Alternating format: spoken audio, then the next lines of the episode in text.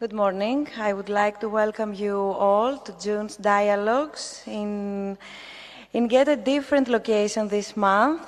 As the case is every month, the dialogues, as you know, aim to generate discussions on a variety of topics and in different spaces that promote open engagement and free speech. The need to have a dialogue has never been as necessary as today, given that our times is defined by extreme polarization gaining ground. The simple value of I listen and talk, I respect the opposite side, and I come up with arguments seems to be threatened. Therefore, considering the need for a dialogue, for creating food for thought, and for the open exchange of ideas and knowledge, we started the Dialogues Forum in November 2017. That is a series of monthly events that focuses on a different topic each time and invites guest speakers from Greece and abroad, and also embraces you, the audience of dialogues, that we regard as activate participants. These forums are open and free to all audiences, and their intervention and active participants is encouraged. The speakers and you, the audience, are exposed to each other with a willingness to support free speech and open debate, as I have already mentioned. Among other speakers, Andrea, Andreas Drakopoulos, the co-president of Stavros Niarchos Foundation, who from the beginning believed in the dynamic nature of the dialogues and what it means to share your views in public, participated in our discussions many times, intending not only to share his thoughts with the other panelists, but also answer questions posed by the ones present. The target of this initiative is to promote a conversation and not individual hang-ups, to listen, to add, to agree or disagree, to argue and not simply to answer, but above all to reflect on serious matters that concern all of us. To empower our critical thinking and not take a neutral and uninvolved stance for what is happening around us.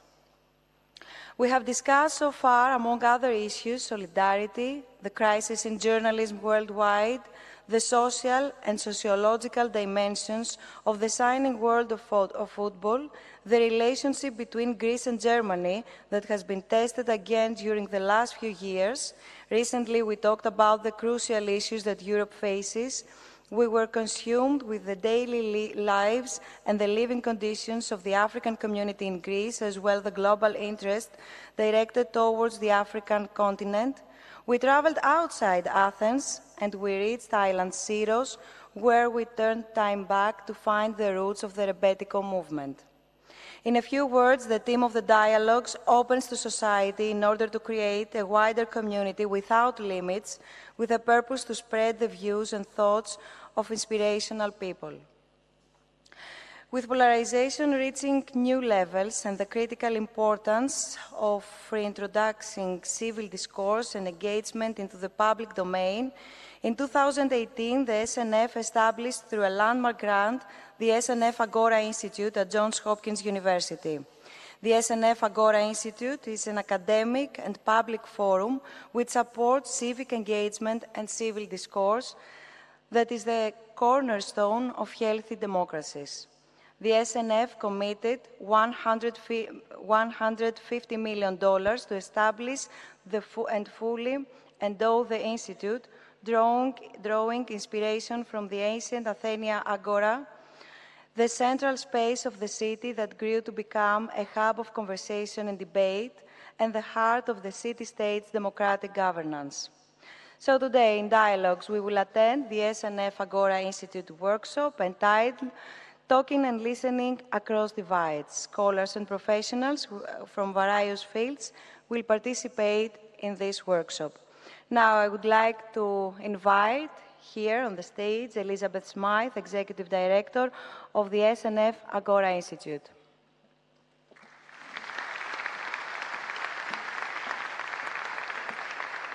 We are looking forward for today's discussion. Thank you, Anna Cynthia. Um, and thank you to all of you for being here, and welcome to the second annual SNF Agora Institute workshop. We are so pleased to be here. Um, and I want to take a quick moment to say thank you to the entire team at the Stavros Niarchos Foundation who has made not only this day, but this whole week of amazing events possible. Um, these are the people behind the scenes who do incredible amounts of work. Um, that none of us know about, but that makes this all come to life. So Asiminia and Elenia, Lania, Nancy, Stelios, Vasily, um, the whole team, we appreciate so much all that you've done to make this come to life. Um, what a gift to all of us to be able to communicate, listen, and learn, and celebrate in this incredible environment um, and in this great city whose ancient agora inspired our very founding. Before we get started, um, I wanted to reflect quickly on the year we've had since we were last on stage. This was a year in which the SNF Agora Institute began laying the foundation uh, for the work ahead, starting with our workshop here in Athens last summer on disrupting polarization, and ending with the very exciting hire of our inaugural director, Hahrie Han, uh, from whom you will hear shortly. So, quickly, I want to share a video with you uh, to give you some sense of the, the work that we've done this past year.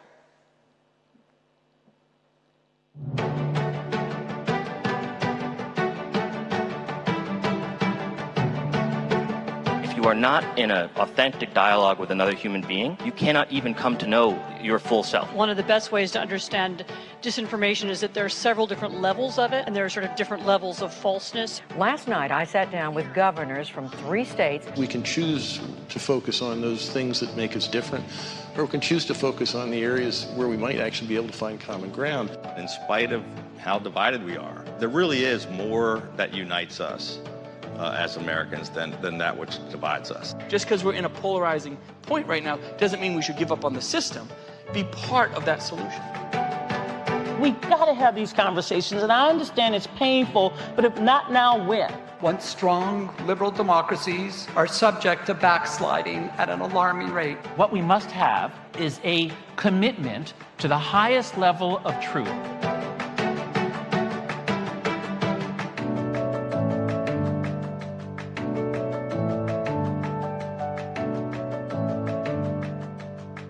The thing that drives all of us is the spirit of inquiry. The scary thing is, I can't stand here tonight and tell you our democratic system is going to work the way it has.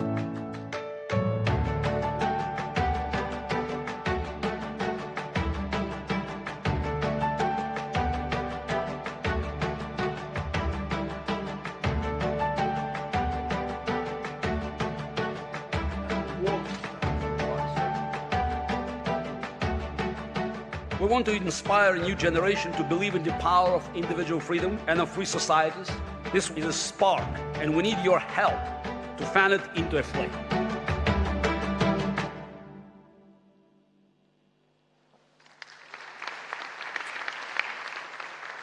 So today, as part of the SNF Dialogues monthly workshop, we're excited to share with all of you a series of conversations that are going to explore an issue that's at the heart of the work of our institute creating space for discussion and dialogue, even when we disagree.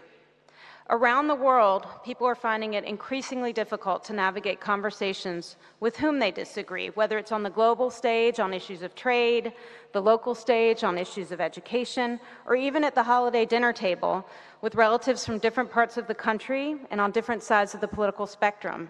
Conversations are fraught, tensions are high, and issues are left unresolved. But democracy demands discourse. And today's panelists have something to teach all of us about how to engage in productive discourse when the stakes are high and the participants are adversarial. They're going to show us how to talk across divides so that we can foster better, more productive dialogue amongst institutions and individuals. But to kick things off, I'd like to welcome to the stage our inaugural director for the SNF Agora Institute, Hahrie Han a Harvard and Stanford educated scholar who has dedicated her career to understanding political and civic participation and engagement, and who strives to find a way to make her academic work relevant in the world beyond campus, one of the critical pillars of the Agora Institute. Hahrie truly embodies the values that our institute aspires to promote She's known not only for her excellence in scholarship, but also for her work in practice in Washington and beyond. And most importantly, she's known for her boundless energy, her strategic vision, and the exceptional collegiality that marks everything she does. She is exactly the right leader at exactly the right time for this important initiative. I could go on to list all the groups she works with, the committees she steers, and the accolades she's garnered, but I think we'd rather just hear from her now. And so I'm pleased to welcome Hahrie Han to the stage to kick off this program to tell you a little more about her research and to share her vision for the work ahead for the SNF Agora Institute. Thank you.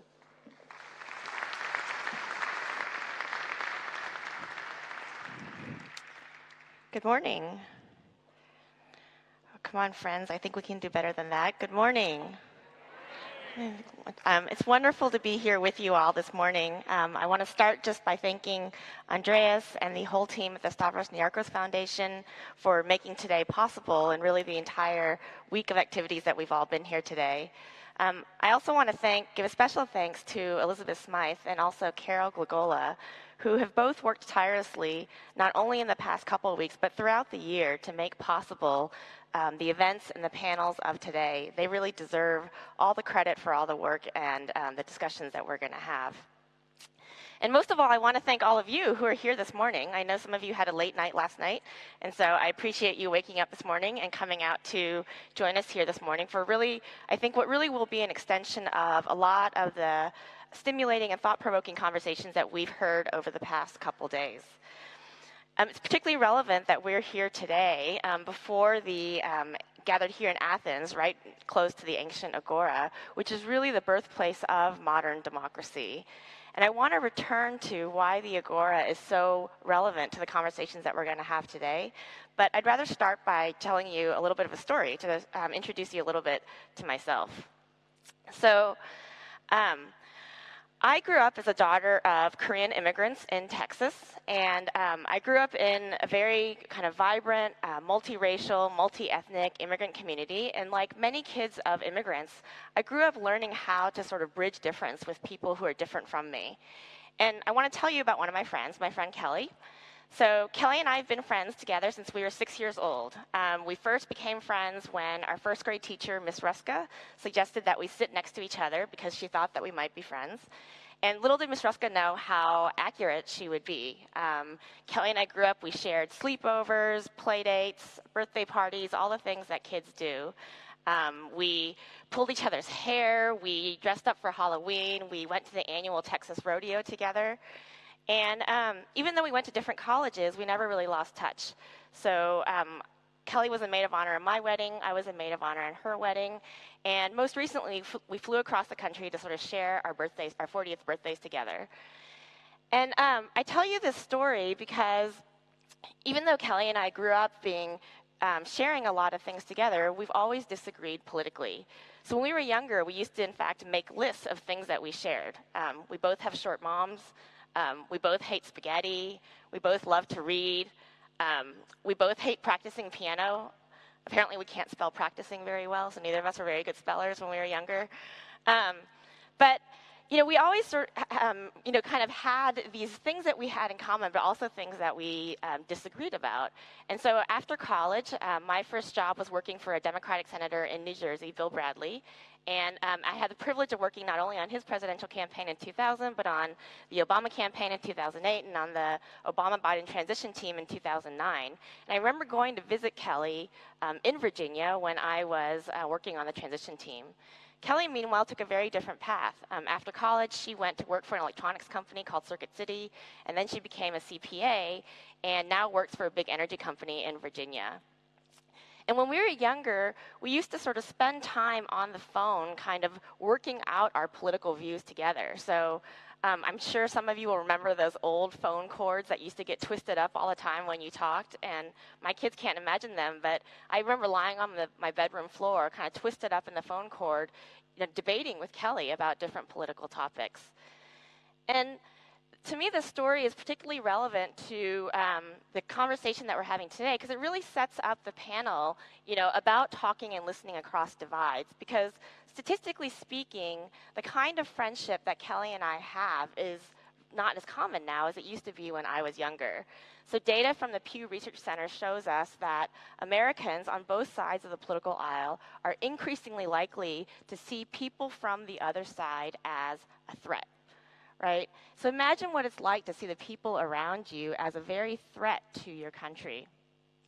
And I look at this data and I sort of think, you know, I wonder if I had met Kelly now as opposed to when we were kids 20 years ago or 30 years ago, would we see each other as threats, right? Would we focus on the, our common humanity, spaghetti, piano, books, things that brought us together, or would we focus on the things that really drove us apart?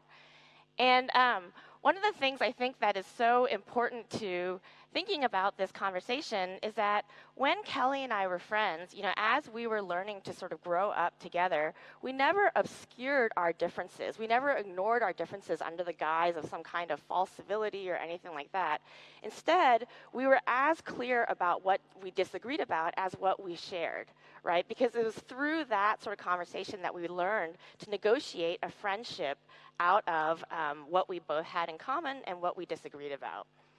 And that brings me back to the Agora. We cannot really talk about the rise in affective polarization and parochialism around the world without thinking about the Agora. And the reason for that is because the Agora laid a crucial foundation for democracy and making modern democracy possible. And so, why was it so crucial? So, to understand why it was so crucial, um, I want to draw on the work of a um, Stanford political theorist, Josiah Ober, who talks about that answering this question about why the Agora was so crucial to democracy depends first on understanding what democracy is. So often nowadays, people have begun to think about democracy as majority rule, right? It's a voting rule that helps us decide what we want to do together. And he argues that democracy actually wasn't just about voting rule and its a voting rule and its original conceptions, right? Instead, if you go, I mean, those of you who speak Greek don't need me to tell you that you know democracy is really the composite of two words, demokratia, which I'm sure I'm mispronouncing, right? But when put together, it means people power. And power, in that original sense, was about the capacity of people to act right? So when we think about democracy in its original formulation, it was about sort of the capacity of people to act together. And that's why the Agora was so important because the Agora was a place where people came together to develop the capacities to learn to act together in the ways that they needed to make democracy work. And so what's so interesting about Ober's work is that what he finds is that, you know, Athens was sort of one of many kind of little political experiments that were going on across classical Greece, where there are all sorts of different experiments for how we sort of structure democracy. And on most measures of society, um, the Athenian democracy did quite well. Socially, politically, economically, militarily, it was really quite successful. And Josiah Ober argues that the success came not only um, as by accident, right? It wasn't just an outlier, but instead it was really grounded in choices that Athens had made about how they wanted to design their governmental system, how they wanted to sort of use the agora as a foundation for making that government work. And that part of what part of what differentiated Athenian democracy from other city states around classical Greece was the fact that it had this agora right? And was the fact that it had this place where people came together, where they were people who were different and learned how to disagree with each other, and there was a structured forum for debate and deliberation through which we could form the capacities that then made the kind of governance possible. And so, as we confront all the threats to democracy around the world today, threats that you don't really need me to rehearse, and we think about this challenge of identifying, strengthening, and developing solutions to dealing with it, dealing with those challenges, I think the question that the Agora really poses for us is what choices can we make now in the 21st century to realize democracy's promise?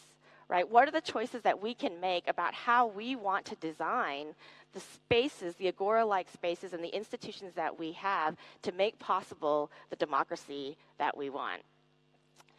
And so that question, or a form of that question, has really been in um, the backdrop of my work for many years. So my work has always been dedicated to trying to understand um, how we make the participation of ordinary people possible, probable, and powerful. So I've always wanted to understand how is it that we pull people off the sidelines of public life right? How is it that we cultivate their interests, their motivations, their desires to want to engage with each other? And then finally, um, how do we make that matter? Right? Democracy is not just about people taking action, but it's about people taking action in a way that actually allows them to have voice over the outcomes that they care about. And so most of my work has been um, in the United States. Um, I, you know, having grown up as a daughter of immigrants, I think that I was always really interested in this whole idea of America, right? How, what is this thing called America, and how does it work? And so I've dedicated my work to understanding a lot of um, organizations in that space, but you know, I've had the privilege of being able to do the work in partnership with organizations all over the world, from environmental organizations in the United States to um, an evangelical church in the Rust Belt of Ohio, um, trying to understand how it is that we sort of bridge people across race. Um, and some of the questions that have animated this work have really been about trying to understand what I sort of think of as the North Star behind this, which is how do we strengthen the capacity of organizations all over the world to act what Tocqueville used to call as the great free schools of democracy. And one of the things that I've learned, both from my own research but also from my work in politics, is that the idea that, you know, as humans, we are not born, right, with the capacities for what it takes to engage in democratic society, but instead, those capacities are cultivated. And that's why these great free schools like the Agora are so important to us. And so, um, to give you a glimpse a little bit of some of the work that I've done, I just wanted to sort of introduce one study. Um, so this is a study that um, I did sort of starting in the kind of like mid 2000s or something like that. And it began with um, a paradox that I was seeing, or that a lot of us were seeing all over the world. And so here's the paradox. On the one hand, it felt like we had the rise of these new digital technologies that were making possible more participation than ever before, right? It was easier than it ever had been before to get hundreds of thousands of people to take action, right? But at the same time, as I was talking to people who are on the front lines of the organizations that were leading that kind of work, they were saying, it is true, right, that it's easier than it ever has been for us to get people involved, but we feel more powerless than ever before, right? And so they pointed to stories like um, the Arab Spring, where with a Twitter handle and a Google Doc, um, they were able to get hundreds of thousands of people out into Tahrir Square to topple a, um, the topple the Mubarak regime, right? But then a few years later, you fast forward, and the military is back in power. And I think it was that paradox that we were really trying to understand, which is how is it that you get people involved in ways that not only get them to take action, but get them to take action to sort of build power over the things that they really care about. And so I set up a study. The study was in the United States, where we compared organizations that were really good at getting people involved, right, in, in the sustained ways that we were interested in, with organizations who weren't, right? And we were trying to think, even as these organizations are working with similar kinds of people, right, in similar kinds of communities, on similar kinds of issues, why is it that some of them are different from others, right? And so the um, I don't want to spend too much time on the data or bore you too much this early in the morning, but you know basically what the graph on the left shows is that when we first started studying the people who were joining these organizations, in the beginning their levels of political interest and their levels of participation were really quite similar to each other. Right? They weren't that the people who joined were not that different from each other. But then we sort of followed them over a year, and what we found is that based on the kind of organization they joined, their level of participation really differed in a big way, right? Organization, people who joined organizations that happened to be these high engagement organizations were much more likely to have gotten involved and stay involved over time than people who didn't. And so that taught us sort of an important lesson, which really is about this idea that organizations, they're not just neutral repositories right, for generating action, but in fact, they can make choices about how they want to engage people in public life. And those choices crucially determine the ways and the level at which people participate. And so, just to describe an example of sort of what some of those choices are, I just want to tell you a story of a gentleman named Alex Waters. Okay, so Alex Waters, um, I don't know if any of you have heard of him because there's been a little bit of um, news about him in, in, different circles, but Alex Waters grew up in the Midwest part of the United States. Um, when he was younger, he thought he wanted to be a professional golfer right? So he went to college thinking he was going to be a professional athlete. And one weekend, he's at college. He went to school in Iowa. And um, one of his friends said, Hey, you know, a bunch of us are going to go to my parents' lake house for the weekend. Do you want to come? And he thought, Sure, right? I mean, when you're a college freshman, like, what could be better? I'm going to go to a friend's lake house for the weekend. So he goes off to his, this lake house with a bunch of his friends for the weekend. And one evening, he's standing at the end of the dock by a lake. Okay, and it's a little bit windy, and he's talking to some of his friends. He's got a baseball cap on. It's his favorite baseball cap. The wind comes by and it blows the cap off his head into the water. And he thinks, shoot, I really love that baseball cap. What am I going to do? Right? So he looks at the cap in the water and he thinks, you know, a good baseball cap is really hard, right, to give up, right? Once it's formed to your head just right, you don't want to give it up. So I'm going to dive in the water and I'm going to get that cap. And he thought the water was maybe three meters deep, right? But it turns out the water was not. It was about, it was probably more like half a meter deep. And so he dove into the water, right? And you can kind of imagine what happened next, right? He was in, he um, snapped his spinal cord. He ended up having to be life flighted out of there, and it took several years of rehab, right, for him to recover. Um, he was quadriplegic, right? He was confined to a wheelchair after that. Um, and you fast forward a few years, and he was back in college, but his life was very different at that point, right? Because his dreams of becoming a professional golfer had changed. And he was trying to think, okay, here I am back in college, but what is it that I want to do? Who is it that I want to be? And during that time, there was a young senator from um, Illinois, Barack Obama, who began to run for president. And some of you may know, you know, Iowa is one of the states where presidential elections um, begin in a lot of ways. And so they were looking for field organizers around the United States. And the Obama campaign reached out to Alex and they said, hey, we want to hire you as a field organizer. And Alex said, you want to hire me as a field organizer? I mean, you know, I, I, really like your guy and I think he's great and I hope he wins, but I can't be a field organizer. And they said, Why? And he said, Well, I can't do any of the things that field organizers do. And they said, Well, what are you talking about? And he said, Well, you know, I can't, um, I can't walk a neighborhood. I can't knock on doors. I can't dial phone numbers on a phone, right? I can't do any of the things that organizers are supposed to do. And the Obama campaign said, you know what? You're misunderstanding what we want organizers to do, right? What you're thinking about is a traditional campaign where what we do is we hire a bunch of 22 year olds and we work them to the bone, right? Asking them to essentially become voter contact machines, right? Where all they're doing is in the months leading up to the election just spending, you know, weeks and weeks of their time dialing phone numbers and knocking on doors and talking to every voter they possibly can right? They said, we're running a different kind of campaign. The campaign that we're going to run is one in which your job is not to constantly just reach out to and try to activate people who are already interested and engaged around Senator Obama, then Senator Obama, right? But in fact, your job, right, is to identify recruit and develop the leadership of people who live in the communities that you're organizing cultivate their capacity to work with each other to begin to engage their neighbors in support for the president, right? And so it's neighbors talking to neighbors. And the difference really between what Alex thought he was going to do and what he ended up doing is one of the key differences that we found in our research, um, what we call the difference between sort of mobilizing and organizing, about what differentiates organizations that are consistently able to sort of speak into that paradox, right, and get people involved in the sustained ways that we want, that bridge across difference, that sort of get them involved over and over again from the organizations that weren't, right? And it was those kinds of choices that not only the Obama campaign, but lots of organizations that we've been able to study that have really helped us understand how it is that we can create organizations that um, make good choices about how we engage people, right?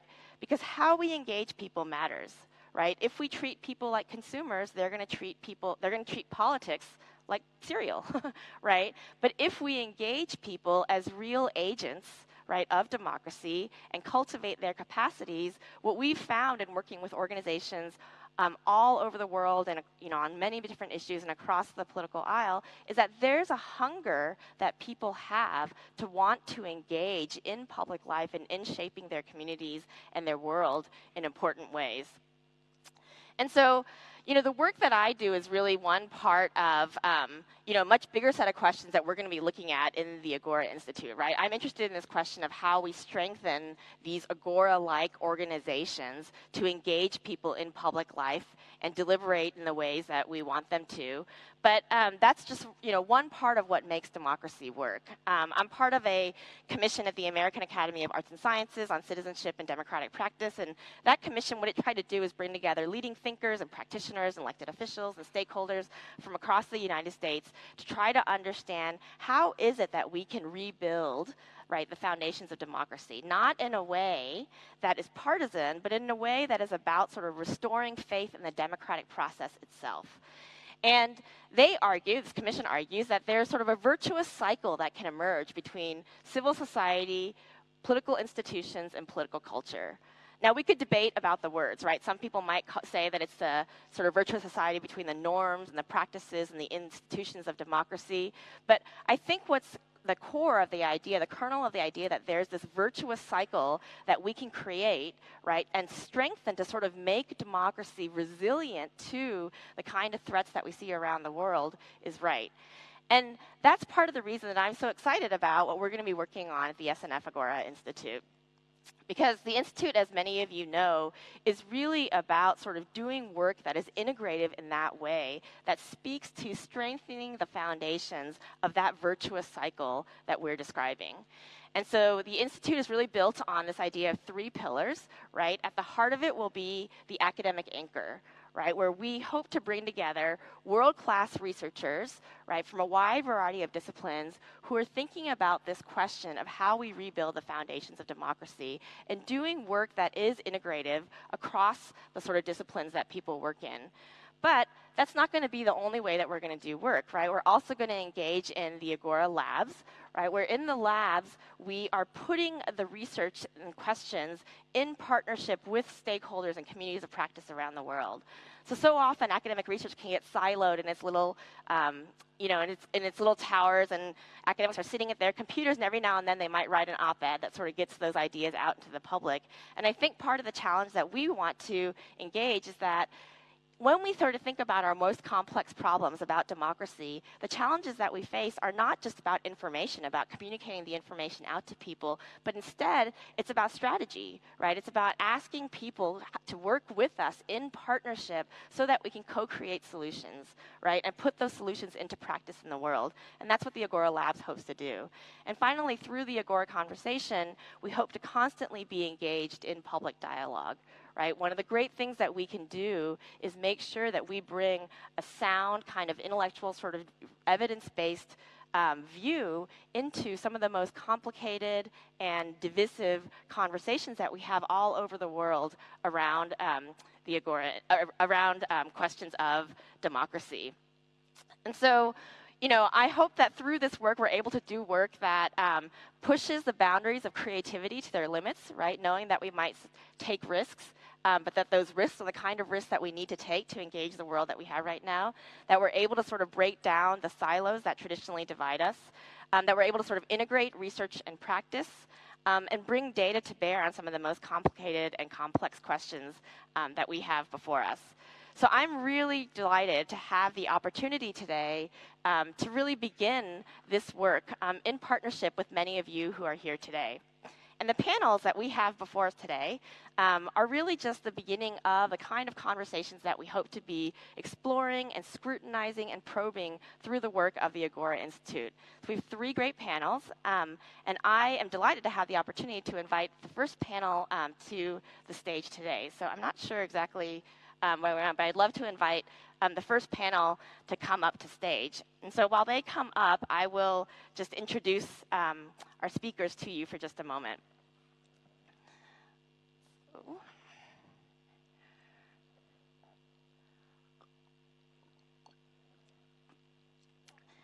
So we have joining us today um, three really distinguished people that I'm humbled to be able to uh, moderate a conversation with. Um, Roelf Meyer is the former Minister of Constitutional Affairs in South Africa.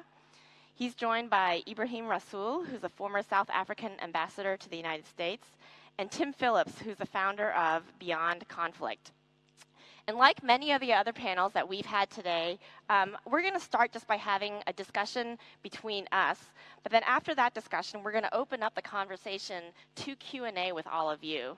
So I invite you to use the um, same app that you've been using throughout the conference to sort of send questions. And we really hope to have a really vibrant conversation about um, the work that these gentlemen have been doing um, that I think is really instructive about the kinds of things that we hope to be querying in the Institute. So without further ado, I'm going to try to step back a little bit to let you all kind of tell your stories. Um, and so to begin, Ebrahim, I'd like to invite you just to start by telling us, um, you know, the story that of the work that you've done, um, starting with your own experiences in South Africa and how that has launched this platform for the work that you're doing today. Well, thank you very much, um, and it's good to be with Tim and Roelf again, and especially in Athens. I want to really say that my first active memory of apartheid was when I was 10 years old, 1972, and I came home from school to find that all the furniture in our little house in District 6 was out on the pavement, my father desperately seeking a truck to get us on an alternative accommodation because the area we had loved, grown up in, where all our family and friends were, had been declared a white group area, an area designated only for white people and all black people like myself were now meant to vacate it. And if we did not vacate in time, the bulldozers would, uh, would arrive and flatten the houses. That's when I knew that apartheid was more than just placing me with people who looked like me, talked like me, ate like me, dressed like me, and prayed like me. And that was my earliest memory. A few years later, I entered high school. It was the 1976 uprisings by students. I had my first taste of tear gas, of rubber bullets, and all of those kind of things. Four years later, I was the secretary of our Student Representative Council, we organized a 12 week school boycott, boycotting by day and doing, catching up on the lessons by night without the help of teachers. And that really was a series of involvements, engagements, and commitments to the anti apartheid struggle. I eventually became the secretary of the United Democratic Front, the internal ANC, leader of the ANC. But in between all of that, I had courtesy of Roelf Meyer, who was the Deputy Minister of Police in the mid 1980s, responsible for administering the state of emergency. I spent two stints in jail, in detention without trial, and that's where I met, for example, Nelson Mandela in Pollsmoor prison. So I wouldn't change the jail at all because it gave me the greatest access to someone like Nelson Mandela even if it was only for a few minutes. And from that moment, my life was one of commitment, not just an accidental participant by virtue of the color of my skin in an anti apartheid struggle. It was then that we participated in the transition from apartheid to democracy. It was then that um, I got involved in the very kind of halcyon days of establishing a new government. Ironically, I served in the same cabinet in the Western Cape government with the last apartheid police minister as my governor or premier, um, Hernus Kriel. It was then that I began to start a friendship with people like Roelf Meyer, who led the negotiations from the National Party side. I had to unlearn so many of my stereotypes because it was comfortable thinking of the apartheid practitioners in terms that are caricatures of them, the stereotypes you set up of them, until you actually meet the people. You see their fears, you see their vulnerabilities, you see their aspirations, and you've got to recalibrate your own subliminal racism, your own assumptions, of people and then to begin to encounter the human in the other and then to engage that. And that really has been my journey to, and I sit here today as the founder of the World for All Foundation that is trying very desperately in a very troubled world to teach people to see the humanity in each other while fighting injustice. And that really is the shortest summary that I can give of a really lovely life that I've li- lived. Well, Roelf, maybe we could turn to you next because I know that you've written very uh, and spoken very powerfully about your own paradigm shift. And so I wonder if you could t- describe a little bit of that to us. Well, first of all, I'm a few years older than Ebrahim. So when he was talking about 1972, realizing what apartheid was doing to him and his family at the age of 10, I was a young lawyer at that stage. And it was more or less the time that I started to realize something was wrong. But prior to that, uh, I didn't question apartheid. I lived in apartheid. I grew up in apartheid. My family was supporting apartheid. And it might have not been with a racial intent, but it was certainly benefiting the white minority in South Africa. So it was, it was a natural. When I was a student, and I look back now at what I was saying as a student leader of a white university, I'm ashamed for what I said. But that was the mode of the time. It was very easy to support apartheid as a young white at that stage in South Africa. So my road to, to transformation, personal change, started when, when I became aware as a young lawyer in the mid 1970s that something is wrong. When I looked at the law books and the specific discrimination that stood on the law books at the time against people like Ebrahim and particularly black African South Africans, I realized something is wrong. So I think the starting point was that question what is wrong after becoming aware? And, you know, it took me quite a few years to actually completely transform my own mindset from where I was growing up as an apartheid supporter to becoming one who had the opportunity to contribute towards the change in South Africa. I can truly say by the time that Mandela was released in 1990, I was on the other side. I was completely convinced of where I have to be and what I needed to do. But it took me quite a few years, you can say 15 years, to make that transformation, to make that paradigm shift. And since you used the word, let me just describe what I mean. For, for three centuries or more, South Africa was divided according to its racial composition. Black majority or indigenous people of Africa, and a white minority from Europe. And that led to a notion of superiority versus inferiority. That was the paradigm that defined the South African existence for more than 300 years. And it was that paradigm that we had to change. Unfortunately, through the change that happened in the 1990s, through the process of dialogue and negotiations that we started, we managed to settle the South African case in a peaceful way. Amazingly so. Not a single person in this audience who lived during the 1980s, including ourselves, thought that it would be possible to make a peaceful change in South Africa.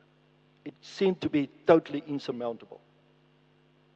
But, and this is the beautiful part of the story of South Africa, is that we managed to do it on, in a peaceful way. Because common sense and wisdom and leadership of Mandela, de Klerk, and many others helped us to sit down and iron out a peaceful settlement.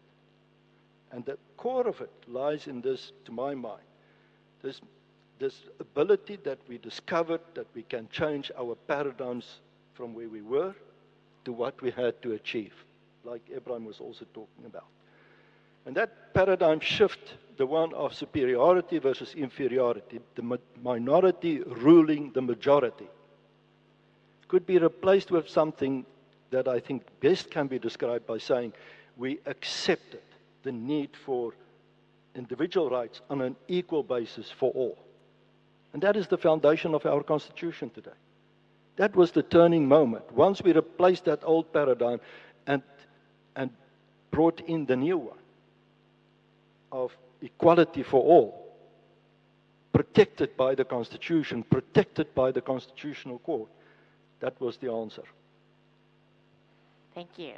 Um, Tim, I want to bring your voice into the conversation here because I know that um, you've done so much work through Beyond Conflict to really um, you know, work on kind of resolving conflict in some of the toughest places around the world. So I wonder if you could just tell us a little bit about the work and some of the lessons that you've drawn from all the um, many places that you all have worked together everywhere. Well, uh, thank you. Um, first of all, it's a pleasure to be here in Athens, and I want to thank Agora, John Hopkins, and the uh, Niarchos Foundation. It has been an impressive, incredible three days here in Athens, and I want to congratulate the people who have put their resources and their time into this because it is quite extraordinary and necessary at this time. You know, as I was listening to Ebrahim and Roelf, who I've known for a long time, I started taking notes. And the reason I was taking notes because I'm thinking, how do I bring this home to the United States yet again? And the work of Beyond Conflict for 25, now 28 years, has been quite modest in the sense that what we've done is starting in Eastern Europe in 1991 and then working in nearly 75 countries is bring together people like Roelf and Ebrahim and countless others to share their experience with people who can't imagine that change is possible. So, starting at the end of the Cold War with the collapse of communism and the emergence of democracy, and then the failure of states, whether it be Yugoslavia, or the transition in South Africa, the Central American peace process, what happened in Northern Ireland, uh, and on and on.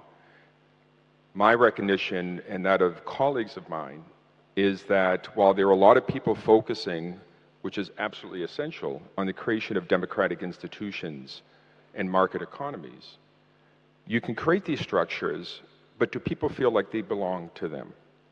Can, if you come under out of decades of dictatorship, or living under conflict, can you actually step in and feel on that deeply sort of human, visceral level that democracy means something for me? And if you've lived under repression for a long period of time, uh, democracy doesn't really exist, or if it doesn't, it's in name only. So the notion from the very beginning of Beyond Conflict is that we could sort of set the table and bring in leaders, often former enemies and others, who have struggled with change because they come from those countries and they know there's much at stake and a lot of history at stake and a lot of loss in their histories to help others imagine that they can achieve the same thing. And so that's been the core of our work around the world. But Roelf said to me about a decade ago, and other friends from different countries, you know, you've been working around the world as an American, but you need to start focusing in your own home. And I would say, well, I know we have some profound problems but I was too close to it to not recognize what they recognize almost as canaries in a coal mine that something profoundly disturbing is happening in your country. And now, what Beyond Conflict is doing is bringing the experience of Roelf and Ebrahim and many others to the United States. And also, which I'll talk about, I guess, later, about 10 years ago, started looking at brain and behavioral science. Mm-hmm because our approach is not based on, you know, forgive me for all the academics in the room, a theory that got me tenure. It was based on the power of shared experience. The notion that not only people can learn from each other, but the very nature of doing the power of shared experience is that you're building out a toolkit. You're building out experiences of people around the world to share with others. And then about 10 years ago, started looking at brain and behavioral science because it has so much profound knowledge about what it is to be human. And I have just to say that listening to Roelf and Ebrahim, one of the notes I took is superiority versus inferiority. And certainly in the United States, one could think about that in pretty bold terms. But what's really interesting in, in, the divide in the United States, and we did some recent surveys, and others have as well, that the more educated Americans have become, the more contempt they have for those who don't. One of the big divides in America is the more educated you are, the less tolerant you are. And so there is an increasing notion of superiority by the very nature of education against those who don't have it. And if you look in the recent election, there's, in, there's growing contempt on each side for those who feel like we're tired of being looked down upon by those who feel they have something over us. And it's not just historic notions of power and structure, but knowledge and class and position. And so there are so many lessons. Uh, and one other quick thing is Roelf said that he looked back in shame. And it seems to me I would rather have people in my country who need to change say in the future that I look back in shame with what I said, as opposed to be so triggered in a position where they feel that what they did was right and just. And we need to create conditions when people can be like Roelf and others and say, you know what, I changed and I'm embarrassed with what I said in the past, rather than feeling they need to defend that past.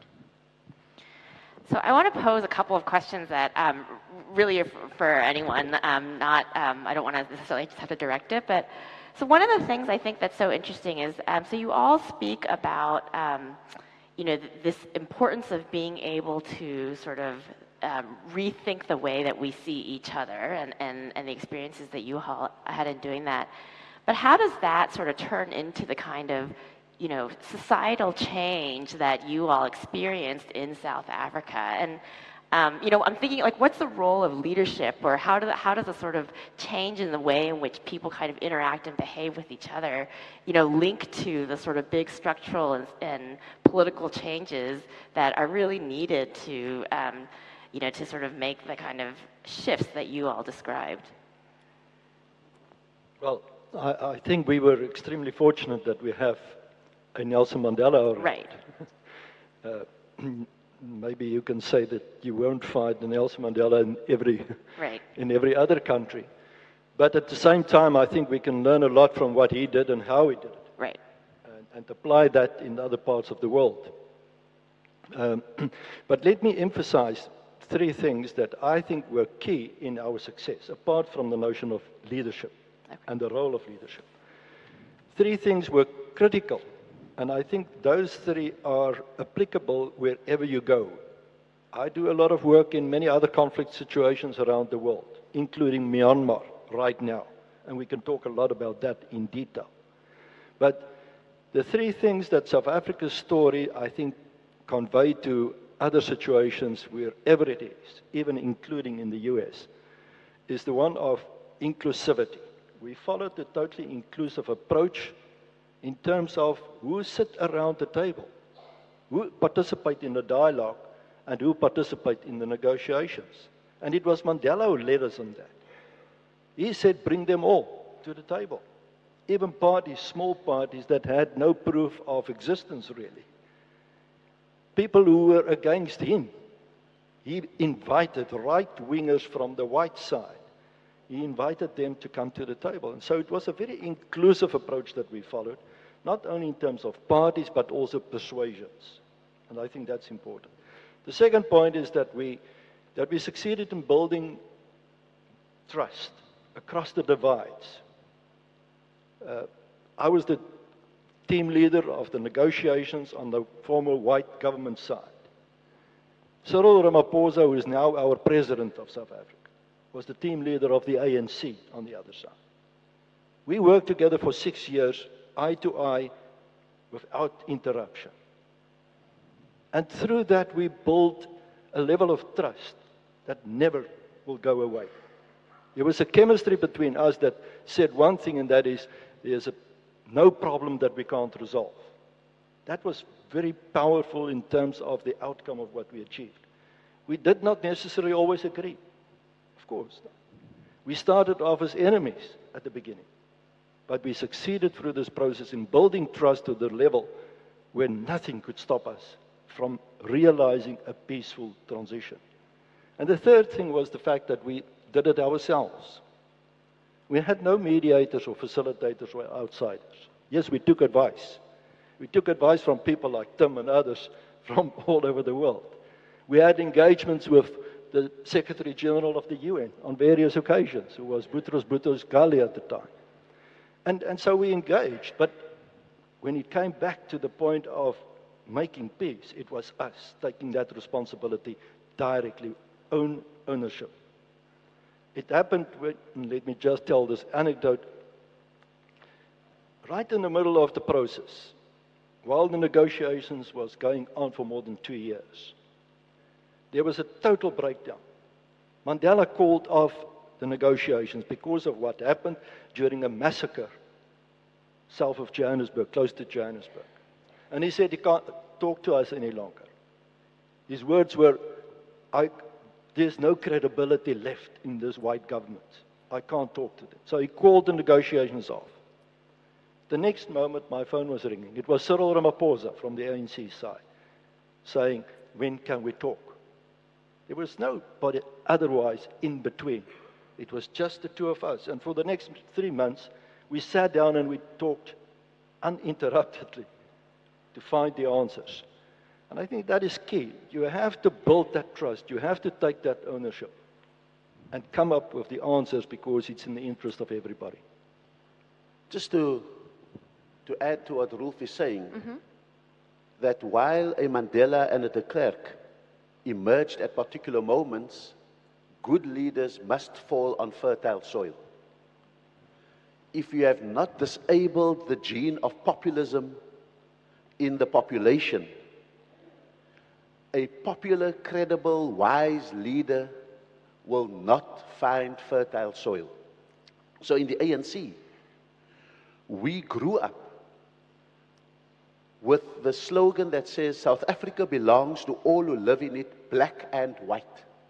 We questioned why the white part, because they were the enemy.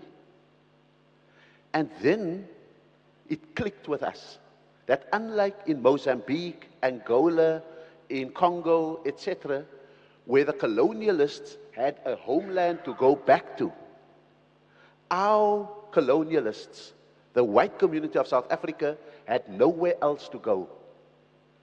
They were there forever. And we had better come to terms with that reality. And that's why we called our struggle colonialism of a special type, because our colonialists, their home was South Africa. And the problem today is that we all believe that the other can go away. The other is ejectable. Mm-hmm. The other does not belong. And the moment you make that shift, immigration policy becomes integration policy. Uh-huh. And that is the fundamental paradigm shift that I think was the core.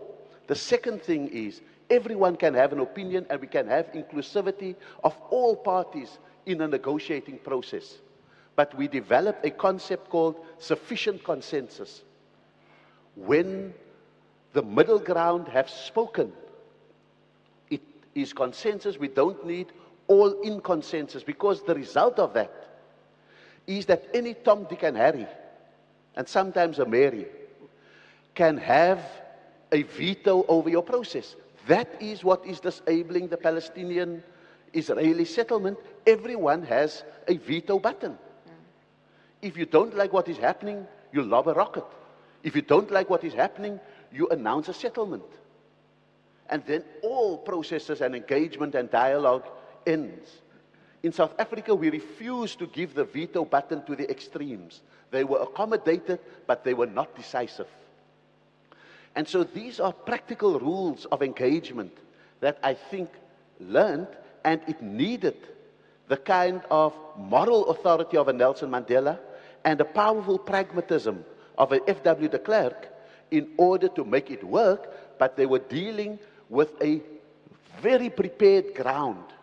The ANC, through the discipline of not hating whites, not hating the system but not the people, believing that the people were redeemable, and on the National Party side, the ANC taking responsibility for the constituency of the National Party by engaging its intellectual, sport, and other leaders to prepare them for a process that they could go and prepare society for, so that when the leaders were ready, we were all engaged in that process.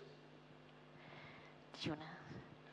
The, um, what's really interesting in the experience of South Africa is a country that structurally was about us versus them. And there are many thems and one us for a long time in South Africa. What I see happening in the United States and other countries in, in Europe is we're going from this notion of you and I to us versus them. So we're, we're moving in the wrong direction.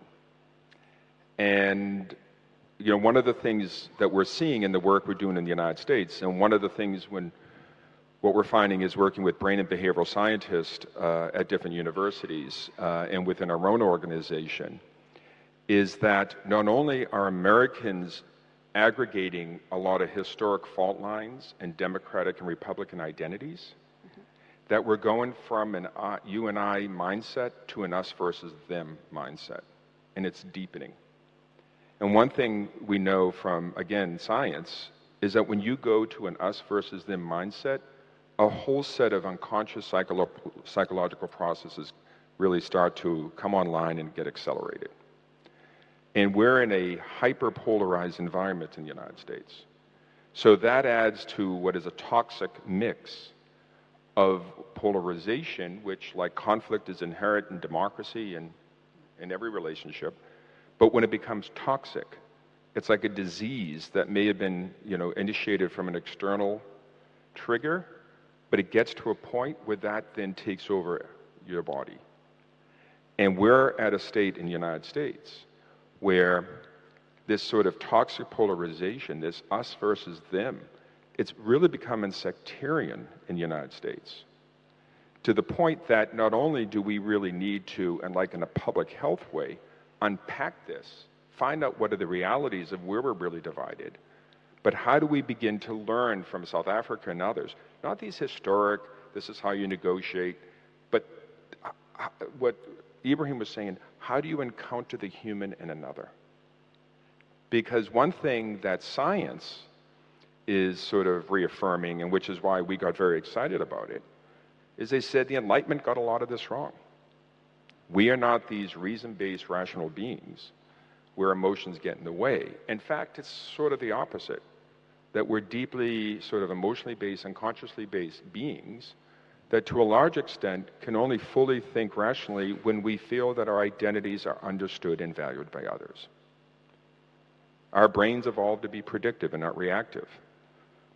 So there's a lot to be disparaging about, particularly in the United States, where I'm focusing most of our effort. But at the same time, we're learning something profound about what it is to be human. That the more we engage with it, the more we take these researchers and scientists out of the lab and bring them to the real world and connect the real world to what they're learning, I think we can make paradigm shifting changes. And I think we need to start also with the younger generation and we're entering into an election season in the United States where this hyper polarizing language, and there are a lot of structural components, right? And issues of racism, which is profound and deeply uh, unfortunate and sad United States. And, and so many competing pressure points are coming together. We need to step back and say, you know, American exceptionalism existed, and I think, more in people's minds than reality. And what's exceptional is that other people who came from an us versus them mindset and try to transition where there's a you and I can really help us try to figure this out. But we have to do it in the most human terms possible. So um, as we think about that challenge, you know, Roelf, I'm reminded of a conversation that we had yesterday where, um, you know, you raised the question about, is the work that you all did in South Africa, would it have been possible now in the moment that we're in around the world, um, given, you know, given just a, a lot of the, the, the, trends that we see? And so I wonder if you could speak a little bit about that and, and you know, where, you know, what you see is possible now or not. You see, I think you, we make a few mistakes when we deify Nelson Mandela because mm-hmm. in every society that is troubled, waits for that messianic moment. Mm-hmm. And in already ubiquitous social media situation where people like but don't organize, where people retweet but don't mobilize, where people forward but don't debate. Um, I think that kind of nostalgia for leaders is a, is a very disabling factor because we give our power away. Whereas we need to be able to claim that power and to harness it, especially given the fact that populism is an equal opportunity felon. Um, and that extremism that we encountered 10 years ago, which were largely dressed in Muslim clothes, speaking Arabic, and praying in particular ways, that that extremism today, 10 years later, have been matched by a mainstreamed extremism that now sits in the White House, that now is able to govern Hungary, that is the, a big party in France, etc., etc. So this particular challenge um, is a very crucial one, and we need to ask what lessons can we, can we learn out of it. I think the one thing is that where there is wrong and where there is injustice, it has to be opposed.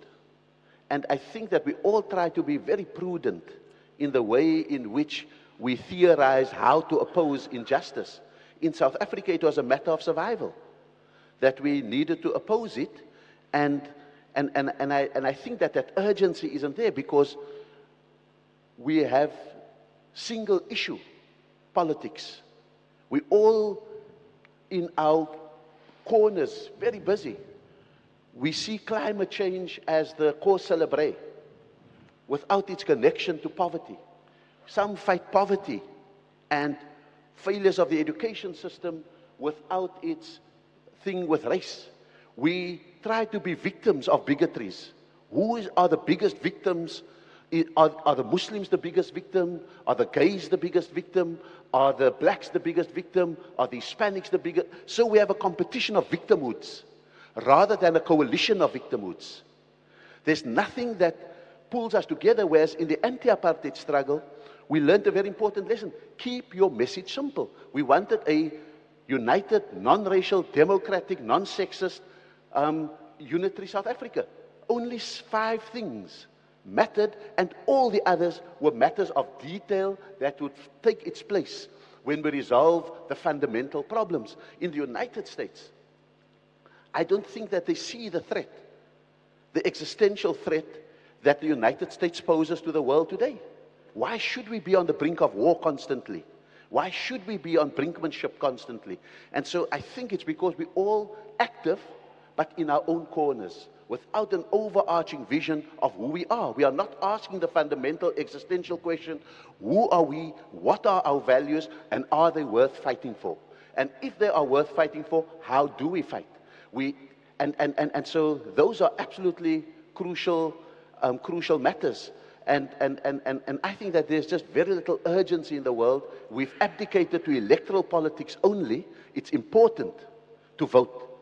We must vote. I always tell Muslim audiences if 10,000 Muslims were not sitting on their bums in 2016 and gone to vote, the electoral college may have swung. So it's important, but it is not sufficient. And therefore, coalition politics has to be the politics of the future um, as, we, as we go forward. And that is what made us successful. We may have all our debates now, but we have won the fundamental problem in which we can actually have debates. I, uh, I think two points come to my mind in relation to your question. Um, the one is the, the role of civil society in South Africa. We, we talk as if it was only the politicians that made the peace right. in our situation. Yeah. It's not true. I mean, fundamentally, what, what Ebrahim and his comrades did during the 1980s was to mobilize civil society because no legal opposition to apartheid was allowed at the political level. The ANC was a banned organization. But they could operate as civil society and mobilize themselves. And it was under the guidance and the leadership of the great man, Archbishop Desmond Tutu who's often forgotten now, but his role in the 1980s was magnificent in the South African struggle to bring about change, always pleading for change. And, and, and that, I think, is a great example that, that one should consider elsewhere in the world too. Uh, And, and, and more recently, we've seen the same. You know, we had terrible 10 years under Jacob Zuma in South Africa recently. I'm sure many of you are aware of that. it was a destructive period. Despite our gains about democracy in South Africa, this was a period of destruction between 2009 and 2017. And, and he was brought down not by the ANC, not by his comrades in the ANC, but by civil society and the actions of civil society. Of course, we have the instruments and the institutions that, that could be leveraged in the process, like the Constitutional Court, the Public Protector Office, etc., etc. Uh, but it was civil society who took him to action every time. And in the end, he lost the battle at the political level. So I think the, the message is, you know, if civil society in its different formats, whether it's academia, uh, the religious communities, etc., etc., can mobilize in all those plethora of activities, it can bring about the required change. And I have often said to Tim in recent times, where is the, the, voices calling from the grassroots level, so mm-hmm. to speak? We've seen it in our case. It's probably a completely different environment, but you know, those are the things that I think can be done. Last point in this regard I would like to make is, you know, if we talk about change, it starts with yourself. And going back to what I said earlier, if I look back at my own personal paradigm shift that, that happened with me, that I can speak from, from deep emotional experience about, it materialized be- not because I could see intellectually only the need for change. I also had to buy into it with my soul. I accepted it from the point of view of what my, my brain might have told me, the need for, which I think is best described as pragmatic change. But it also came about as a result of the way in which I consumed it within my own soul. So I could live the change and not only preach it, not only talk about it, but practice it from deep within. And I think that's the difference in a certain way between pragmatism and a paradigm shift. Mm-hmm.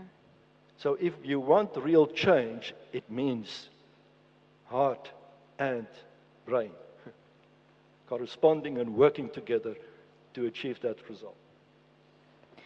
So, thank you.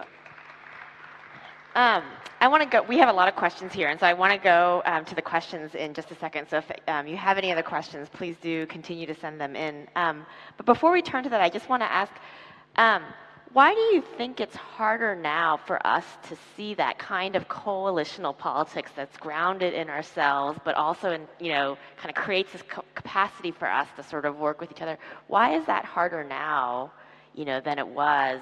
in the in the times that you were working. And, and I know that you all we've spoken a lot about South Africa, but I know that you know all of you have really done work in some of the most intractable places all over the world. And so I'd invite you to speak to any of those experiences um, and and reflect on sort of the moment that we're in. Well. Uh, um, so when the day, if you remember, Toronto, uh, Donald Trump's election, uh, inauguration, there was this women's march yep. all over the world, and I live in Boston, and there were about 300,000 people that came out, and it was extraordinary. But I didn't see a lot of people of color there. And I asked a friend of mine, um, who's a, an African American community leader, why didn't I see more people of color? And he said, I was surprised as well, but a lot of people felt, well, where were these white women when we've been marching for years. And I got very sad. And it's like, you know what? My mother used to say, I don't care if you're late to the party, show up. And whatever drove you to the party, whatever brought you to the party, if you then stay in the party, then change can happen, or in that case, a good time could happen. So I think the coalitional politics um, there hasn't been, and I think this moment is emerging broadly in the United States, where there is, to Ebrahim's point, an existential threat. um, apartheid represented an existential threat. Uh, a dictatorship represents an existential threat. If you're living under a conflict like Northern Ireland, that's an existential threat. If you're living under war in Colombia with everything going on. But the United States, there were many existential threats, but not one overarching one. And I think I, have noticed that when I came back, I was in London doing some work with Mayor Khan. Uh, uh, I was with Roelf actually in, in London as well. And I saw friends of mine who were mostly immigrants to the United States, but had lived there for a while, and they felt a deep sense of sadness and outrage. And what I realized is they felt a sense of betrayal in the election of Donald Trump. And the betrayal was how could the American people vote for a man like this with everything they knew? And it struck me that for a lot of African Americans or immigrants from the Muslim world, I think they felt and, see, and saw betrayal on a daily basis. Did they really feel like the system and everybody around it was there for them? So when all of a sudden you have a broad swath, and not just people who oppose Trump, but even people who support Trump, increasing sense of betrayal from the system, then this notion of an existential threat is starting to emerge. And the question is, how do we then organize a movement of different interests with a shared recognition of what is the social contract of this nation going forward? And I don't know if it takes a Mandela like or many Mandelas to help articulate that. But we need that in the United States. And that's why I keep on going back to the human dimension of this. I mean, the very notion of shared experience and beyond conflict is shared human experience. And what's great about the work we're doing in brain and behavioral science, what we all have in common is we each have a three pound brain. Mine is about a pound and a half. But most people have about three pound brain. It is the most complex organism in the known universe. We know the least about it, but everything we think and feel occurs in this organ. And so we're looking at that because one of the things that both Roelf and Ebrahim talked about with Nelson Mandela and many others, think about it, were about issues that we hold to be sacred. And here's what's interesting about sacred values they're processed differently in the brain than every other calculation we make because they're so tied to what's important to us and the community that's really important to us. And yet we violate each other's sacred values on a daily basis without recognizing it. And so the, the need to begin to unpack this scientifically, the need to connect it with real world experience is one of the things we're doing, trying to create new frameworks for dialogue, but also recognizing that we need to be having these conversations in that church you mentioned in Ohio mm-hmm.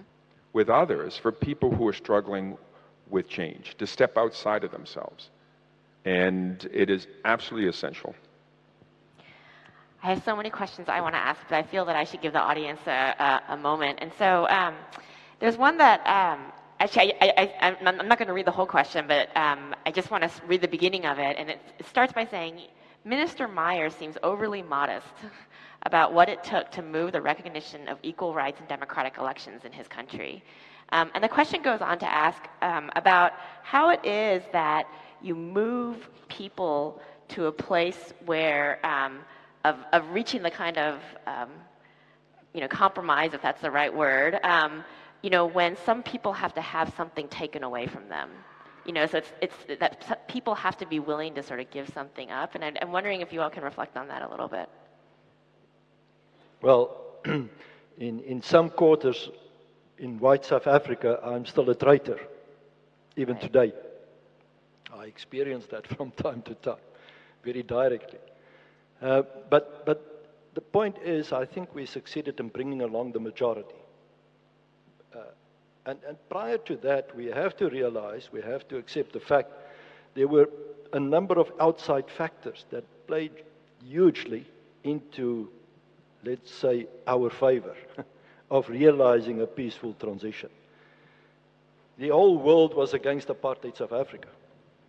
There was not a single country in the world that supported apartheid at the time that we started the process of change. So, in a certain way, our backs were against the wall. Uh, the ANC on the other side was a very effective mobilizing force, both internally as well as outside. Internally, through the activities of civil society, Ebrahim and the UDF were real troublemakers. They wanted to make the country ungovernable, and they succeeded. And, and so we had to address that. So that was another factor that played into bringing about the change. But I think the, the most important one, from my perspective at least, is that we internally realize something is wrong, something is unjust, indefensible, and we have to change. We were not quite sure. When Mandela stepped out of prison in February of 1990, we had no clear direction of where we were going, quite frankly. There was no grand plan yet because we had to sit down and negotiate. And that, I think, was a fundamental factor in the, all of this. There were no conditions. Mandela didn't walk out of prison on a conditional basis. He, from his side, didn't say he would walk out if the following conditions are being met. So it was completely a, a plain, open playing field, a new agenda. It was like the demise of the old and the creation of the new, which was fantastic. In very few situations of transition, that's possible. So we could, we could generate and create new ideas. We could meet with each other, sometimes friendly and sometimes not so friendly. But through a process of six years, we came out with the right result.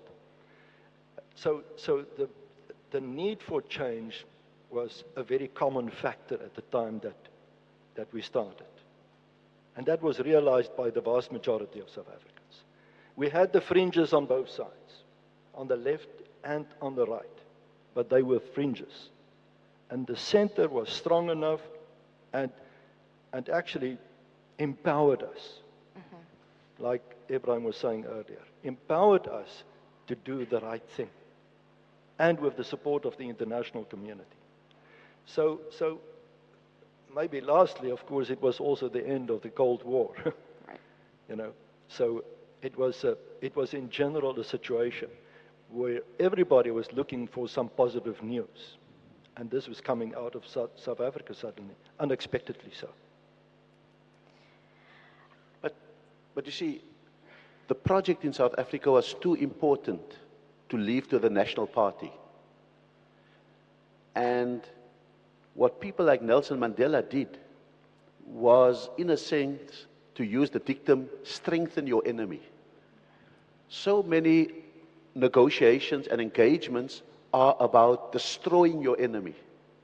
But if you are going to become Siamese twins, you've got to ensure the strength of your enemy to carry their community with them and not to be trapped by the community.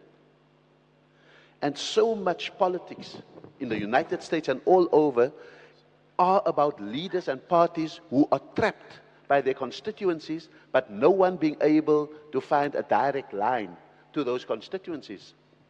And in that regard, we met with the intellectual intelligentsia of the Afrikaner nation to show them who we are. Secondly, Nelson Mandela understood that the task of liberation was not governing a country, but was restoring the humanity from the dehumanization that apartheid did to blacks, from the dehumanization that whites did to themselves in the act of brutality against blacks. Now, if you don't recognize that vulnerability in whites as well, you don't know what to start healing and what to start appealing for. And out of that, to understand the vulnerabilities and fears of the white community and to give them limited guarantees to say, we will not dismantle everything that you have as holy. We will even respect your, and that's why the movie Invictus is so powerful. It wasn't about Nelson Mandela loving rugby. He may have known nothing about rugby, but he understood the importance of rugby to the Afrikaners. And the true liberation came the day when he embraced the Afrikaner symbol of virility, the Springbok rugby captain's jersey, and celebrated joyously the victory of South Africa over the All Blacks, New Zealand. And so those are the kind of investments that need to be made in order to be able to move a country out of the conflict into the possibility of a future. Tim, did you want to jump in? I, I just going to quickly say that um, leadership, I mean, one thing we know is how norms are set and have a, a huge, I mean, more people discuss norms in the United States outside of an academic classroom than I think has ever been happen, happened in my lifetime. How they're being violated and how important they are. But norms are set to a large extent by leadership. You know, not just political, it's cultural, it's uh, media, and many other places. And I remember um, a colleague of, of Ebrahim's, who was the chief speechwriter for Nelson Mandela when he was coming out of prison, got the draft of the speech that Mandela was going to give to the world upon his release. And there were these comments. And one was from Mandela that said, F.W. de Klerk is an honorable man. And the speechwriter said, Madiba, you can't say that. I mean, you're just coming 27 years out of prison, your people are waiting. And Mandela said, no, it's up to him to deserve it. And think of that. What he was doing was recognizing that he had, as Nelson Mandela, a moral, political authority, and he needed to share it. It goes to Ebrahim and Roelf's point that you need partners in this work. And sometimes your partner doesn't recognize that they're partners yet, right? So you give some of your equity, you give some of that capital to the other side. And it's full of criticism. Mandela, you know, was criticized in many ways. And then the other thing about dehumanization, what you were saying, Ebrahim, of what it does to those who do the act of dehumanization or the community does, it does take a toll on them. And one of the things I've seen with people who have survived torture from around the world, what they tell me is what begins to restore for them as an individual a sense of human dignity is when they recognize that the ones who did this to them suffered as well. Not suffered in prison, but suffered emotionally for the recognition of what they did to you. And there's something deeply, almost primal, biological to know that when another person who tortured you suffers, that in that act of saying, I suffered, is they're recognizing that what I did to you was wrong because you didn't deserve it. And I think, and I've seen that, and that is so powerful. Tim, I'm reminded of a story that you told me yesterday about um, your friend who said, Who is this guy, Norm? Poor Norm is getting violated everywhere these days. Um, so I actually want to play a little bit of devil's advocate with. So all of you have spoken about the importance of this urgency, right? And and that you know that there was sort of the wind at your sails um, in, in the work that you did, and um, you know in um, in South Africa in particular. And on the one hand, I see your point about like that ur- people that urgency not being there right now. But on the other hand, I feel like I see lots of people that actually do have a deep sense of urgency and and uncertainty about the moment that we're in. I think a lot of people are here today feeling uncertainty about where democracy is going um, all over the world. Um, you know, Tim, you spoke about um, constituencies that have been historically marginalized for many, many years, not, you know, Trump being just the mere kind of capstone to sort of a long legacy uh, of that kind of urgency. And so, you know, the flip side of urgency is hope, right? And so I guess either from the research or from your own experience, like I wonder if you can speak a little bit about where, um, or not the flip side, but the sort of juxtaposition of urgency is you need hope, right? So that people sort of turn that into act, so that where, when people's sacred values are being threatened, or when people do feel fear, like how does that become a catalyst for action as opposed to a retreat into just fear or um, or inaction? Well, uh, we certainly violate each other's sacred values, either knowingly or unknowingly. But it seems to me that one of the first things we should do is allow people to state what is sacred to them before we talk about our shared values and what are common values. Because in a divided community or family or any setting, when we try to go to, and this often happens in work and dialogue, let's talk about the values we have in common. That's very difficult to do when people really at a, an explicit or an unconscious level are really contesting and don't trust.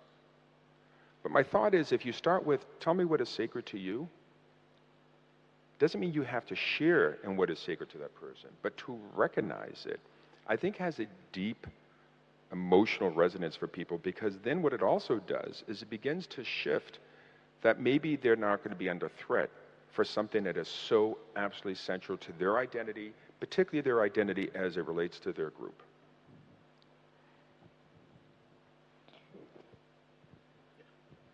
I, I, I think there are two things that need to be addressed, you know, in, in relation to, to the whole question of conflict, and that is, on the one side, fear, on the other side, greed.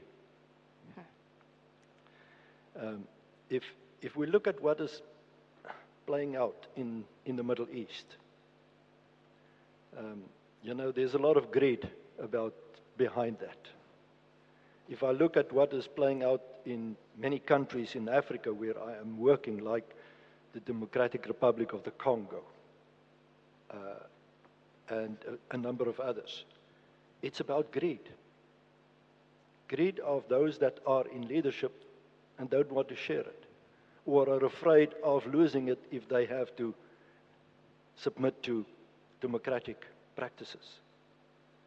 And, and, and I think in the next panel, there will be obviously a discussion on the consequences mm-hmm. of all of this.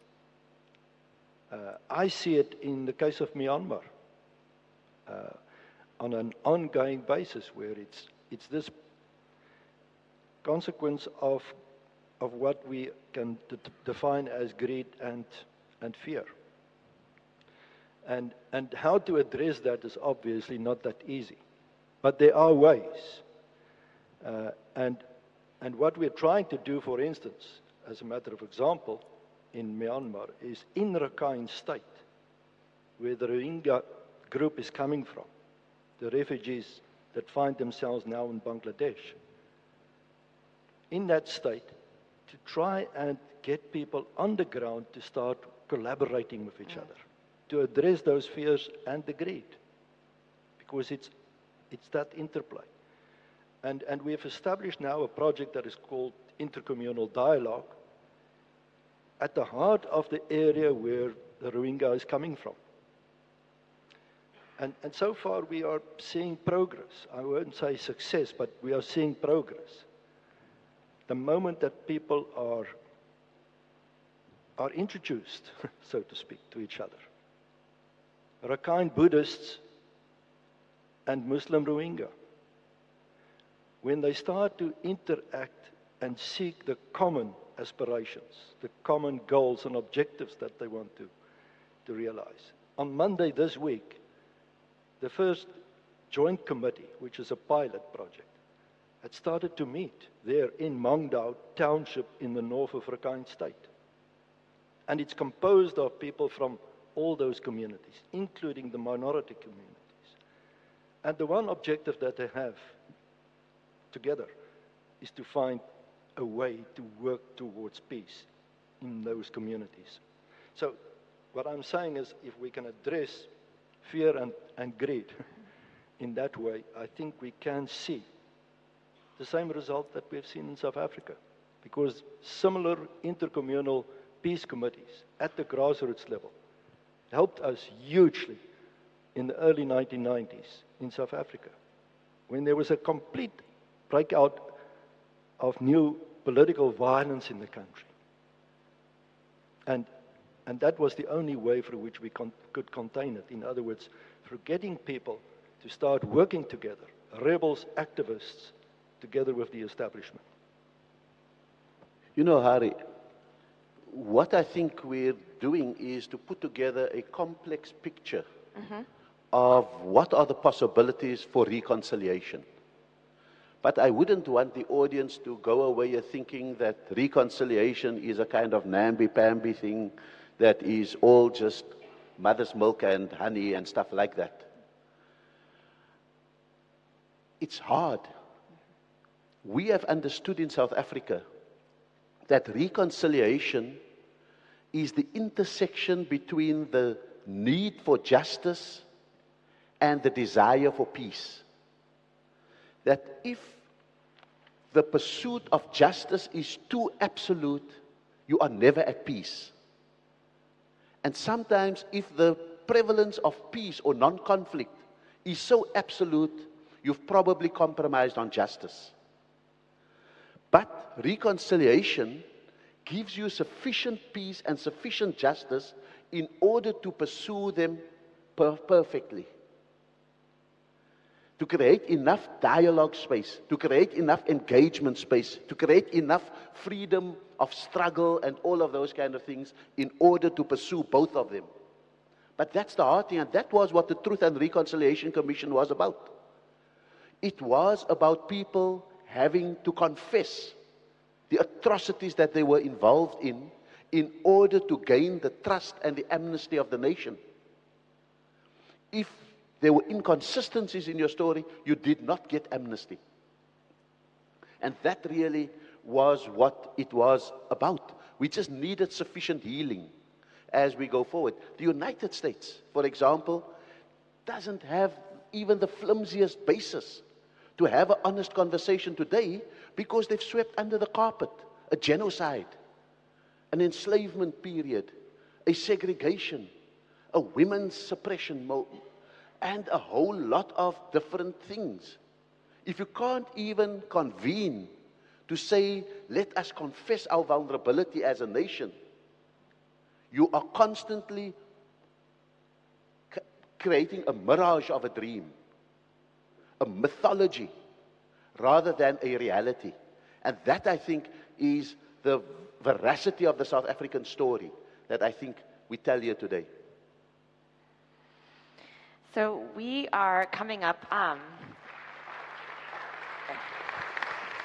we're coming up on, on the end of our time, and so, um, but I want to close with sort of one final question. You know, as I um, as I look through the questions that are on the list, it's it's um, a lot of people I think are, um, in some ways, are kind of asking the question of what do we do now.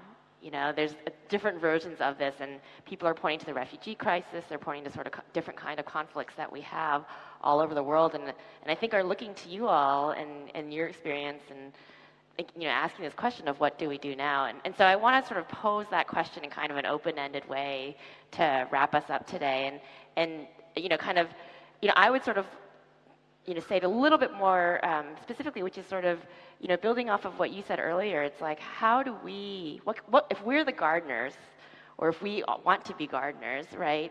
How do we create the fertile soil that enables people to sort of reclaim their power? You know, what are the choices that we can make now um, to fertilize that soil, to lay the foundation, to make possible the kind of things that you describe all over the world? The first thing is don't let a good crisis go to waste. we didn't do that in South Africa. I think the idea really is how do we utilize the energy of young people who know that what is happening in their country and the world, that it's not right? And how do we give it content? How do we organize it? Don't be seduced by the false activism of social media. It's a tool an important tool, but it is not activism. How do we create the foundations for activism as we go forward? Thirdly, just because the enemy no longer wears a wep- uh, bears a weapon, wears a uniform, incarcerates you, doesn't mean that there is not an adversary out there worthy of being taken on. Don't be fooled by the idea that because Obama was in the White House, we are in a post racial America. Don't be fooled by the fact that poverty is a kind of organic thing that happens to people. And I think that those, and how do we create the, an overarching coalition of social movements to make it a powerful, cross cultural, cross sectional, cross sectoral um, movement? Don't be happy in your corner, but create the antennas and the connections with other people's corners as well. That is how Islamophobia will be fought, xenophobia will be fought, misogyny will be fought, um, it's, racism will be fought, anti Semitism will be fought. It is when people recognize the commonness of all their individual struggles.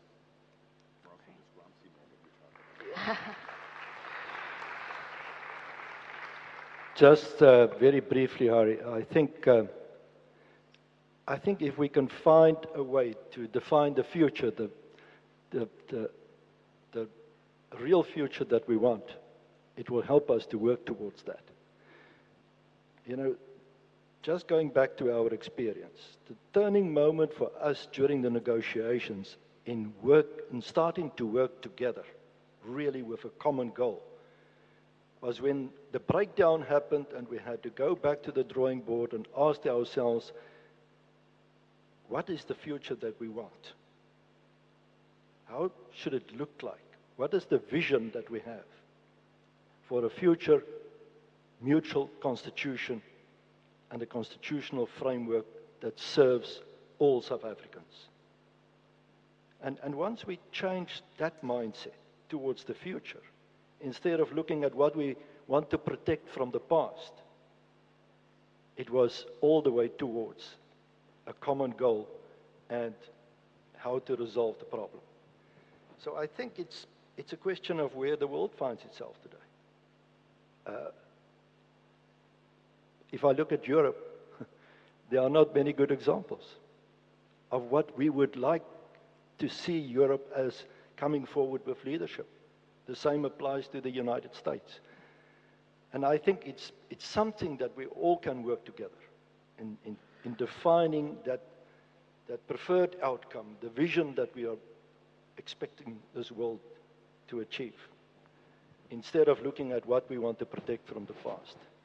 And, and organizations like this can play a major role. I'm so impressed, like Tim was saying at the beginning, I'm so impressed with what we've heard during the last few days. And I can just encourage organizations like this to carry on and do what is right. So the task is up to you.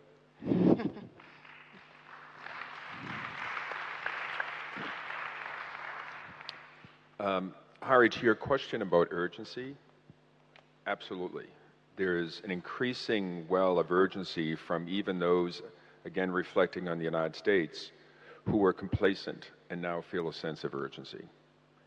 And a lot of these newly, uh, not resurgent, but urgent um, communities don't have a history of activism. They were a sort of privileged members of a community. They're the ones who are feeling something profoundly is wrong. They don't have that muscle memory of activism. And yet, you know, there, there needs, so urgency is there. But we can't, and this is particularly why I find the South African model of how the, their transition period in particular is so powerful, is we have to center it on what these structures, what these systems, what history does to people, what they do to individuals. And in the fear, anger, anxiety, um, and the structural definitions that people use to both identify what they don't like and then organize against it, we end up deepening the us versus them challenge. And so there is urgency. We do have to work across, but in a way that builds those constituencies, finds that connective tissue, those common threads. Um, and the world is also rapidly changing, not just in the US, not just in Europe, it is changing. And, you know, uh, Ebrahim often quotes Gramsci about the collapse of the old and the emergence of the new. It's that in between period we're in now. And that in between period is where there's the most chaos and fear and anxiety.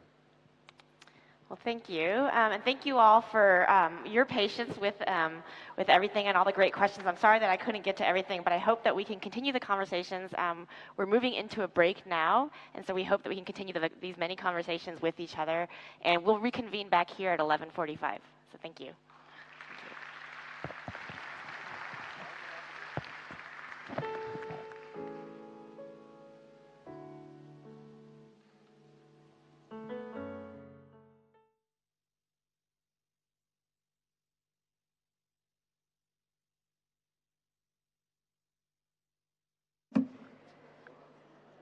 Welcome back. Um, for those of you, if you're just joining us online or in the room, uh, we're excited to continue our discussions today reflecting on how we can learn how to talk across divides. So I'm really pleased now to welcome our next participants to talk about building coalitions. And they'll be looking at this issue through both the lens of history and as previously uh, experienced. So please welcome Martha Jones, the Society of Black Alumni Presidential Professor and Professor of American History at Johns Hopkins University, and Marc Morial, Pre- President and CEO of the National Urban League and former mayor of New Orleans, Louisiana. Um, as before, Martha and Marc will be taking questions from the audience at the end of the conversation, so please send in your questions um, to the URL that will be on the screen, and for those of you online, please do the same. And also feel free to tweet throughout at hashtag SNF Dialogues. Thank you. Thanks very much, Elizabeth. Um, and good afternoon.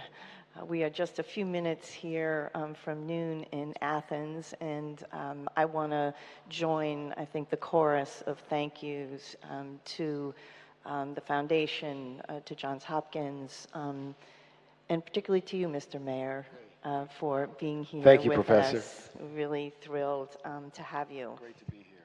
Good. I'm, I'm in, uh, let me, yeah, first of all, just thank you. I want to thank Johns Hopkins and uh, everyone here for having me and for, uh, for the chance to be part of a powerful dialogue. So it's just about that. Good afternoon. Good afternoon. Um, we get to talk. Yeah, we get a um, chance for to- about 30 minutes. Yeah. Um, and uh, it has been a pleasure to be here with you because you. Um, folks won't be surprised that we've had some downtime together to get to know one another. Mhm. Um, but for me, I began this conversation um, with something as uh, straightforward as your bio. Um, and folks can read more about you online and, and in their programs. What struck me is um, the way in which you have been um, a leader through difficult dialogues, Mhm. but a, a leader of extraordinary range, Mhm. right? A legislator, um, a chief Mhm. executive, um, a convener, I would say. Um, and one of the things I hope we can talk about is what it means to be a big tent person, because I think that is for me the thread that runs through Mhm. your work. Mhm. So to get us there, um, I want to talk about um, what it means for us to be connected to one another. Mhm. And I want to introduce, if you'll allow me, Mhm. um, a third uh, interlocutor into this conversation, Mhm. someone from my own work, Mhm. um, from the 19th century um, American past, uh, political philosopher, poet, novelist, um, Baltimorean Mhm. of the 19th century, Frances Ellen Watkins Harper. And I want to introduce her because she really makes her mark on these questions about difficult dialogues Mhm. in the years immediately following the Civil War. Mhm.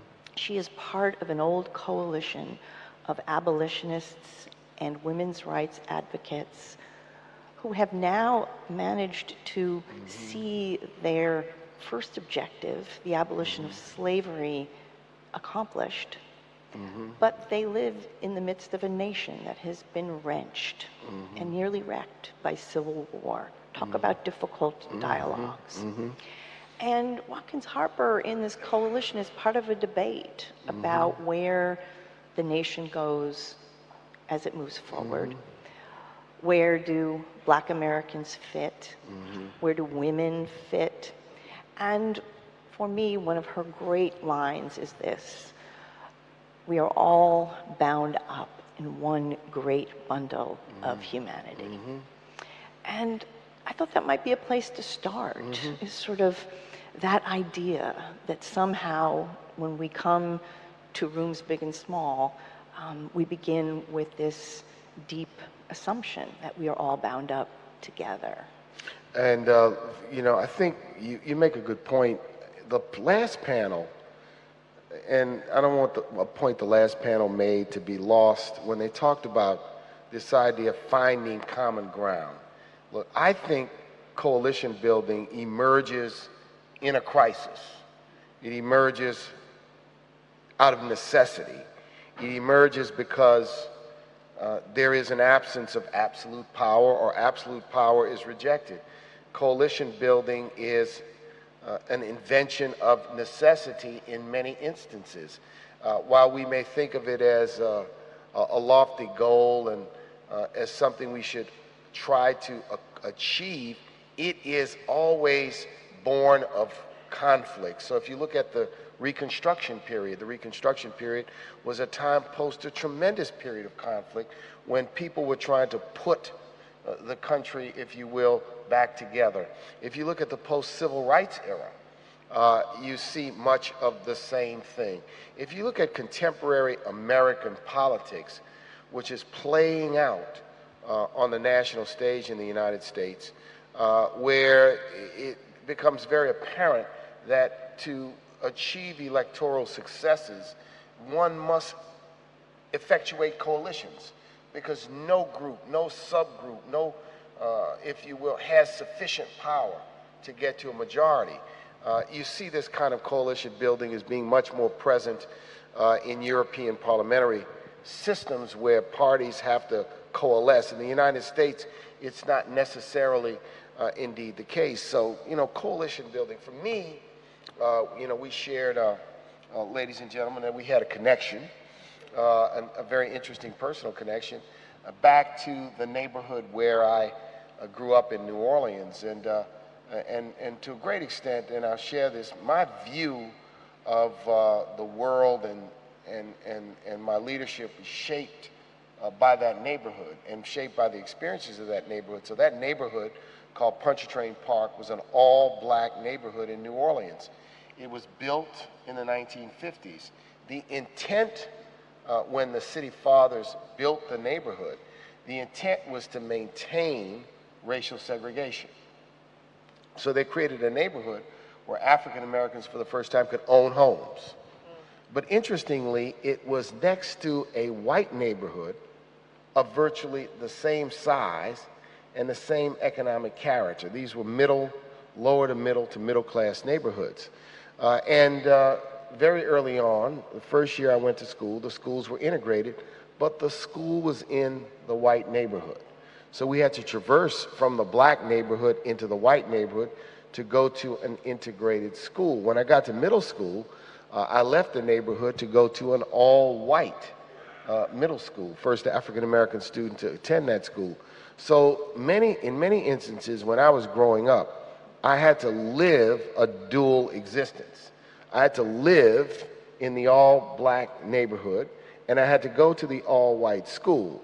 I had a set of friends at school, I had a set of friends in the neighborhood. The friends in the neighborhood didn't know the friends at school, the friends in the school didn't know the friends in the neighborhood, and so be it. And had to navigate, and you learn interesting things about people uh, when you grow up in that kind of existence. You learn about differences and you learn about similarities. You learn about hopes, fears, aspirations, stereotypes, and the like. So it shaped a lot of uh, how I've thought about uh, trying to lead uh, in all instances where I had an opportunity to, to lead. You really anticipate um, Frances Ellen Watkins Harper, mm-hmm. um, who, at the one hand, wants to tell us we're all sort of part of one humanity, um, but she also wants to talk about what it means to come out of a slave society, what it means to come out of a city like Baltimore, what it means to be a black woman in mm-hmm. this historical moment. And I think sometimes we find it difficult to speak those two narratives at the same time. In other words, how do we bring our particularity, our starting point? So it is true. I told you two things about me when we met. Um, one is that I was born in central Harlem. That's mm-hmm. an important piece for me to put yes. on the table. Um, and two, um, it turns out that um, my father's most beloved cousin, uh, Bill Jones, lived just around the corner from you. Right. Um, and these are very particular um, moments, places. Um, and so, how do you navigate that? In other words, we're trying to be part of one conversation, but there is a way in which we begin or we enter those conversations through um, very specific times and places that say something about who, what we bring you know, to the I, discussion. It may be a little simplistic. Some may, people may think it's pedestrian. I fundamentally believe that uh, one of the most important things we can do is to create environments where young people have an opportunity to build cross-racial, cross-cultural, and cross-national friendships. Uh, I think that if we do not instill a sensibility in young people, and I'm talking about people at the teenage years, at the college years, in the young professional ranks, a sensibility and an understanding to get to know people beyond stereotypes, beyond perceptions, beyond predispositions, beyond learning, then it is so much more difficult later on to do. Uh, and I think that we have to build, uh, if you will, institutional structures and initiatives in order to be able to do that. Uh, because the dynamics of uh, the world and look, be it, look, the dynamics of our own country are changing rapidly. The racial demographic shift uh, that is occurring uh, in the election of 2020, about one third of all the voters will be non-white. In the election of 1988, that percentage was 12. Uh, so you've had a rapid shift and a rapid change in the power dynamics of the country. It forces people, and I learned this in New Orleans politics. In New Orleans politics, blacks and whites were forced initially to work together. And they were forced to work together because when African Americans first gained uh, some positions of uh, electoral success, the city was still majority white. Uh, and, and white elected officials found themselves having to run in districts where it wasn't majority African American, but African Americans are 25, 30% uh, of the electorate. And so it was a forcing sort of thing in the earliest of stages. Over time, it became much more natural for people to think in terms of coalitions because the reality became that those that were successful in building these coalitions were the most successful uh, in politics. So it became sort of a, a, governing rule that in order to be successful, you had to do it. But initially, circumstances forced it, conflict forced, forced it, but then some success metrics changed, I think, some of the leadership dynamic. I'm not suggesting utopia. I'm not suggesting per perfection. I'm not suggesting even, uh, uh, you know, anything other than it's an observation I've seen in my work and in my life. I want to pick up on the young people because mm-hmm. you know mm-hmm. that's where I spend yeah, most right. of my days, uh, right? At Johns Hopkins on the Homewood campus mm-hmm. with extraordinary young people. And I had mm-hmm. an experience this past fall um, where in a seminar on the history of American law and politics, mm-hmm. I had one student, a visiting student from France, Pierre. Mm-hmm. And just the presence of Pierre in the room meant that we had to unpack and explain and Lots back up, and then he would offer us up a different vantage point, right, mm-hmm. on many of the kinds of questions that animate U.S. history, animate French history, and more. Um, so you're right, right, that it was something um, about that scale, though, mm-hmm. too, right, which is to say, um, 16 right, young minds mm-hmm. um, exchanging ideas um, where I think we learned in the way that you describe. But I want to ask about young you because mm-hmm. yesterday you told me something um, that I didn't expect, mm-hmm. which is that when you were a, a young person and your father began to take you on the stump mm-hmm. to the ward, to the precincts, um, to the meetings, um, you were bored and you yeah. would rather be with your friends. Um, I, I, I, think like any kid, you know, yeah. if you, my father was, uh, you know, a civil rights leader. My mother uh, was an activist. My father became, uh, was a lawyer. He, he also served uh, as mayor of New Orleans uh, before I did. Uh, and when we were young, we would, I would go places with him, not because he was trying to help me learn, but because there was nowhere else for me to be but to go hang out with him. So at ages five, six, seven, eight, nine, I'd go to these community meetings, I'd go to these places, and it'd be absolutely boring because I couldn't, you know, you're too young to really understand the conversation. When I got to be about 10, 11, and 12, uh, he got elected uh, when I was 10 to the legislature, and I would go to the legislature uh, and spend a week or two with him in the legislature. And I was old enough that it started to click and make sense in terms of what was really going on. Uh, and I remember being a boy uh, in the legislature when they debated such things as sex education in schools. This is 1969, 1970 in the Louisiana legislature. Uh, I remember my father had a bill uh, that uh, delabeled blood. Louisiana had a law at that point in time where blood had to be labeled as black O positive, white O positive, and it was illegal to give a transfusion to a black person with white blood, quote unquote, or a black person uh, with white blood. Uh, and uh, he had a, a bill to delabel it, uh, and it turned into a really national, national story because one of the members of the legislature jumped up uh, in the debate and started using the, the most worst and awful profanity right, against the bill. So things began to click at that age, and so that exposure, uh, which, uh, you know, and so I think kids sometimes, when you're exposed, they're going to either love it or they're going to resent it or they're going to love it or they're going to hate it, particularly if their parents are compelling it, right?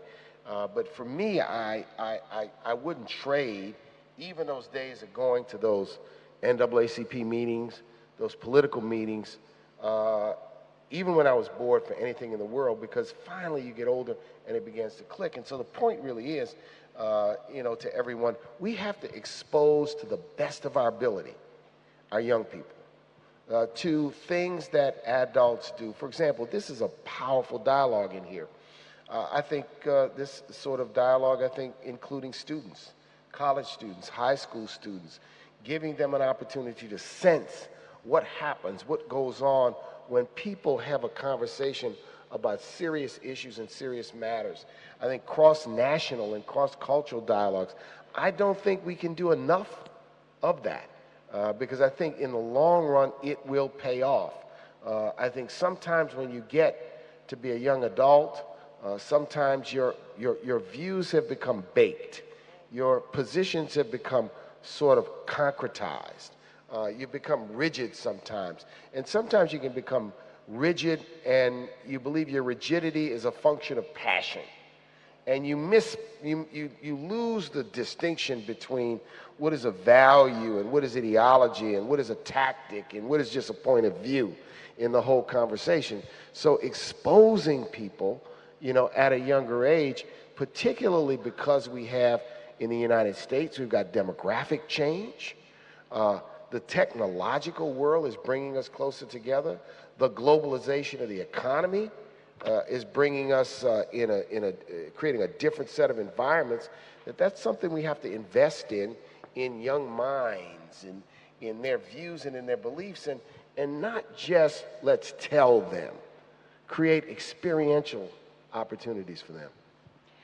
You know, um, one of the things you do um, along this journey is something I did too, which is you go to law school. Mm-hmm. And I don't know about you, but um, I consider myself sort of the, you know, just young enough, um, but just old enough to be um, catching that tail of the civil rights era. Right. And I went to law school thinking I would change the world, mm-hmm. right? That that was a way um, to a kind of justice. And you know, figures like Thurgood Marshall and Constance Baker Motley. Giants. Mm, giants. giants. They loom giants. large. Um, but we're both lapsed lawyers. I'll just put that on recovering the lawyers. recovering, recovering lawyers. That's fair enough. But you did something impressive. You went and got a PhD. You've become a distinguished scholar. Uh, that's right a back little at you. bit. Right uh, at you. That's not being a lapsed lawyer.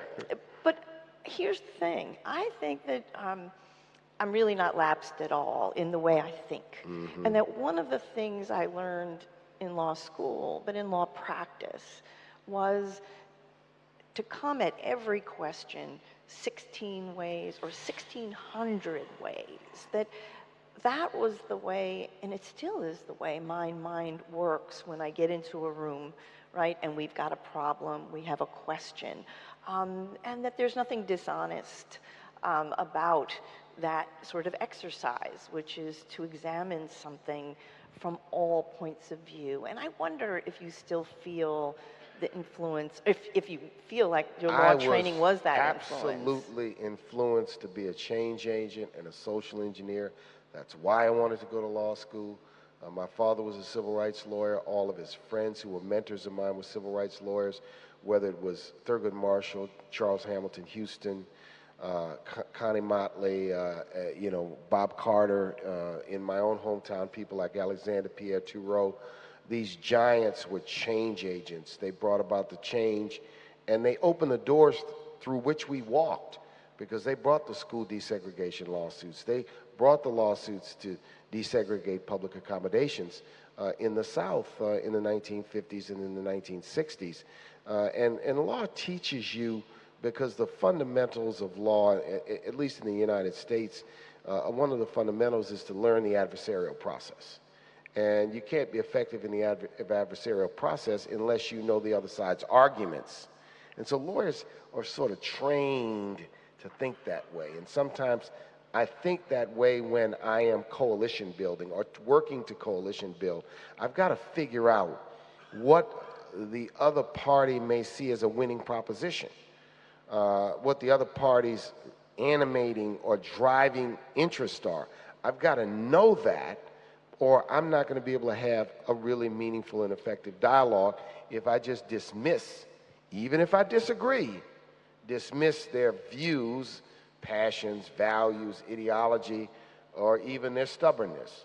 You, you got to understand that going in uh, to the conversation. And, and to me, being a lawyer has helped me to think on that basis uh, and, and, and, a way to think in politics, a way to think about business, a way to think about how to, how to move a process, uh, and obviously how to move what I feel passionate about and what my values are and what my agenda is, and understanding sometimes that, you know, yeah, I want to win the day, win the battle, win the cause, effectuate my passions or my ideology.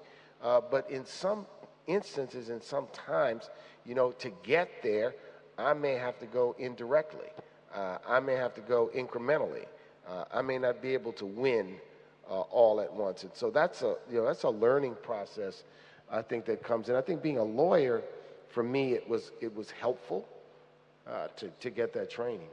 You know, I, I, I was also a litigator, and Yeah. um, one of the things that's very hard to explain to people is how um, we spend the morning in a courtroom, and we are passionate, we are high stakes, we are duking it out, um, and then we break, and we go to lunch. Yeah, right. And um, that is very hard, frankly, to um, explain to my colleagues in Mm. academia, Mhm. which is to say, we can disagree deeply, but then we break bread um, and we continue the debate um, and we build relationships, Yeah. right? So that the next time we meet one another, we are not starting from scratch. We're starting from a kind of knowingness, which means maybe I settle the next case and I Mhm. don't actually have to go the distance, right, Right. to trial. And so, you know, when you think about it in, in today's context, the, the, uh, the challenges that the world faces internationally, uh, the conflicts and the crises, or you think about it, uh, you know, within uh, the United States, uh, you know, it, it, it, it, sometimes I feel it demonstrates how far we really have to go, uh, how difficult and how challenging these times are. Uh, because these distinctions and differences play out.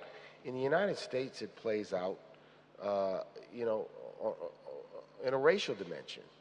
It plays out in a religious dimension. It plays out in the United States now on issues of gender, gender equality, gender identity. It, it plays out in the United States uh, on a generational level. And in the United States, it also plays out more than ever before, although this has always been more present than people want to acknowledge, on a geographic level. Uh, the sense in the United States by people who may live in the South uh, or in the Midwest that, quote, uh, the East Coast controls the country or the West Coast controls the country, which creates a sense of, and you heard it in the previous conversation, uh, not you and I, but us against them. Uh, that, and those, those fissures and in those divisions in the United States have become much more pronounced. And we have to understand that in a system of majority rule, division can win an election. Uh, dividing people and firing people up and inflaming them uh, is, can be a winning proposition. You can motivate people by articulating what they're against. Sometimes, and this is more the case of, of Barack Obama, you can motivate people based on some aspirational goal. But we shouldn't be naive uh, to understand that, uh, and division can sometimes be cloaked in uh, I'm not appealing to division, I'm trying to appeal to people's values and sensibilities. You know, in the United States, unfortunately, fear sells, hate sells. Uh, there's a whole industry in the United States of talk radio uh, that's predominant in places like the Midwest and the South. That if you turn it on, you will hear an endless litany of fear mongering, uh, hating, uh, paranoia, conspiracy theory. Uh, and when you listen to it, it sounds so, you know, so well spoken and so well researched. But when you step away from it, you realize it's one of the worst forms of propaganda that exists, you know, in our country today. But it's real. And uh, it is consumed by a lot of people uh, a lot of the time in certain regions of the country. Well, you know, I spent 16 years um, from 2001 to 2017 living in the state of Michigan. Mm-hmm. And what I tell my friends back east is it was the best political education I could have ever yeah. had, right? Because. There's Detroit and then there's Michigan. Thank you. and um, and there we were, right, at the yeah. center of yeah. so many of the issues that affects the country. Yeah. Um, the decline of manufacturing, the uh, uh, the infrastructure challenges of cities. Uh, the largest community of people from the Middle East yes, in the world, right, Dearborn, right outside of the. Middle. East, outside of the Middle East itself. Um, it was an extraordinary political education that I never could have had had I stayed in New York. Well, that's you know the, the, the, United States is a extremely pluralistic, multicultural, and and I like to use the term multicultural, and and I think and you know uh, Mandela and his words, uh, you know, uh, continue to be an inspiration to so many of us. Uh, but uh, what we are trying to do in the United States, the way I look at it at least, is we're trying to build a 21st century multicultural democracy multi-religious, multicultural democracy. It is not easy to do uh, because we, as, uh, as uh, the earlier panel said, we never reconciled in the correct way uh, the issues of slavery and then what I call slavery light, which was a system of American apartheid or segregation. We never completely reconciled it, right? And because we never completely reconciled it, we're trying now when the demographics of the country are no longer just dominantly black and white, but now growing Latino, uh, Asian, and other communities that are growing uh, in size uh, at a greater rate than either the white or the black population. So it becomes a mixture, it becomes a gumbo, it becomes a mosaic. Uh, and within all of that, you're trying to build a country where people feel they have a seat at the table, a say in what goes on, an opportunity for meaningful prosperity. Uh, and that's the goal, and that's the challenge for 21st century America. You know, America is an amalgamation of almost, uh, you know, not only 50 states, but multiple diasporas and multiple communities.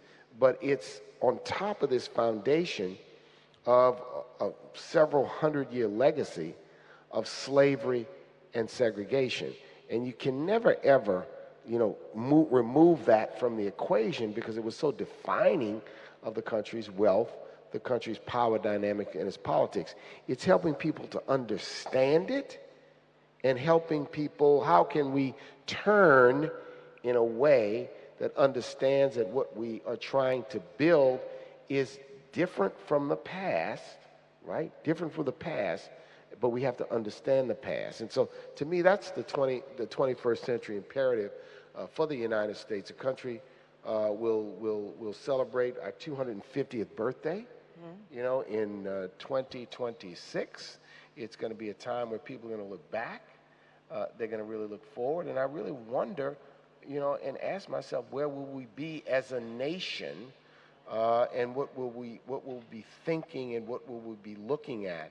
And will it be a time of great celebration, a time of great consternation, a time where we feel we've made uh, tremendous progress, or a time when people feel that we're reversing course? I'm supposed to move us. We got some questions. to questions. Let's go see what the audience thinks. Uh, so while I um, fiddle with this device, New stuff? Let me ask you one more thing. Yeah, you can't let 'em Uh. Because there was something you said to me yesterday at lunch that really stuck with me. That I think goes to this matter, right? Of who are we becoming, and sort of are we ready for 2026 and what lies beyond? And what you lamented, I think, uh, it was a lament, was what you called conversations of conventionalism right? This notion that some of us are coming of age politically in a very narrow band, right? Of this very complex picture that you've just I, I used it, uh, you know, in, in many respects, people, this is in, in leadership positions uh, in the United States. And, and we, we use, I used it to talk about many of the corporate executives sometimes that I may come into contact with, and that is uh, they may have a, a broad world view, but they don't have broad world experiences, meaning uh, they've sort of grown up and lived their life in a, in a lane of limitation, right? But it's a lane of limitation at the top of the food chain. Uh, and so the experiences of average people, the real experiences, this idea that you have people who really can't pay their rent, really can't put the money together to live from uh, month to month, uh, is uh, something that may be understood intellectually, but not really understand in the gut in terms of what that really means. And so I, I think it's, it's this, this, this view that I have that if you're in a leadership position, you have to force yourself to be exposed. You have to force yourself out of your comfort zone. You have to go and learn by listening and hearing. We talk about listening. Talk about listening to people. Sometimes it comes in a non-structured environment, particularly if you're in a leadership position of an institution, uh, uh, a business, uh, uh, uh, an academic. You have to you have to force yourself sometimes out of your own conventionalism, your comfort zone, because I guarantee you when you do that, it, you're going to learn from it. You're going to be sensitized to it. You're going to have a better understanding of, uh, of, uh, of what it is. And, and, I, and I really feel that uh, it, it's an important thing that we, we've got to do. That plus this real focus on the next generation. Uh, and I think institutions, and I think uh, the institute that's being built here uh, has a tremendous sort of uh, runway in front of it to play a role in doing this within the United States, even internationally, that I think would be very, very welcome and what I think would pay long-term dividends. Our folks on the iPad want Yeah, us to uh-oh. drill in a little bit. Okay, let's. let's So go. um, I'm gonna I'm gonna put out something that we've not talked about. Mm-hmm. Um, and the question begins with a, a deep admiration for um, Dr. King and the Mhm. civil rights legacy, um, and juxtaposes that against um, police violence Oh, in the. United States. And how, I might ask you, um, do we hold those sorts of on the one hand values and the other hand experience um, together. I heard yesterday on this stage um, the strong suggestion, right, that we don't all have access, right, to the public sphere um, in the same ways. And this question, right, points us to one of those divisions and distinctions among And- and between us. the police violence issue in the United States is the failure, the failure of the American justice system to hold police officers who kill unarmed black men accountable consistently. The failure to hold them accountable. So it creates a sense that uh, there's not a, if you will, uh, presumption of innocence. There's an absolute standard of innocence. That if you kill a young black man, you probably had to do it. Uh, and that is a, a, a, gnawing thing. But let me juxtapose that with my own experience because I fixed a broken police department in New Orleans in the 90s. We had a record level of uh, civil rights complaints, record level of corruption, and we changed it. And we changed it because we had a zero tolerance policy. I didn't care if a police officer was prosecuted by the DA, they were going to be fired. One thing was sure is that if they engaged in corruption or brutality, they were going to lose their job. Uh, and, and I think that more uh, elected officials and the system uh, has to put its foot down. That is the problem, and it is a problem. Look, we have a 17 year old son. He's of age where he wants to go out on the town, he wants to go out his, with his friends. And, and, and whenever he's out, even though I know he's responsible, I know where he is, I'm nervous. I'm on edge that something could happen, that some encounter could happen, that it could go wrong. And so for, for many of us, it's not just a news story or some, it's a personal thing, uh, you know, where uh, uh, you, uh, you, uh, you, uh, you just can't countenance it. It is a problem needing a solution. Now, what, can, what needs to happen? Uh, there needs to be a change in the law that strengthens the accountability and the standards where you don't have to demonstrate an intent uh, to, in effect, uh, violate someone's civil rights. And the United States justice system has been an absolute failure when it comes to holding police officers accountable for misconduct uh, and brutality. And uh, we, we have not reconciled it. And, and let me say this this is, this is, see, this is what uh, people need. So, in the Michael Brown instance, the Trayvon Martin Ferguson, instance, Missouri, uh, the Freddie Gray instance, Baltimore. You go back to 1967 Detroit, 1965 Watts, 1970 Newark, and you look at instances of uprisings, every single one of them was triggered by an act of police violence, an act of police violence. And so you can't say, let's do, you have to confront the triggering point. And the triggering point is, I think, the failure of the system to hold police officers accountable. You know, it's deeper than that if you want to be systematic, but that's the linchpin. So I hear two things, um, at least two things. Um, and one is um, this question of a federal constitutional standard, right? And, and that is one piece of it. But what I also hear, right, is a question about um, local law and politics and practice, um, about our cities. One of our questioners wants to sort of you know talk more about cities because, um, and to drill in a little bit more into this experience in New Orleans. I want to understand, you know, where was the police union, right? Where? So what does that look so like in, in, New in Orleans? The police union was defanged, and I'll tell you why the police union was defanged. The police union was defanged in 1979 because a year after my father took office, the police union staged a police strike during the Mardi Gras season. Mm.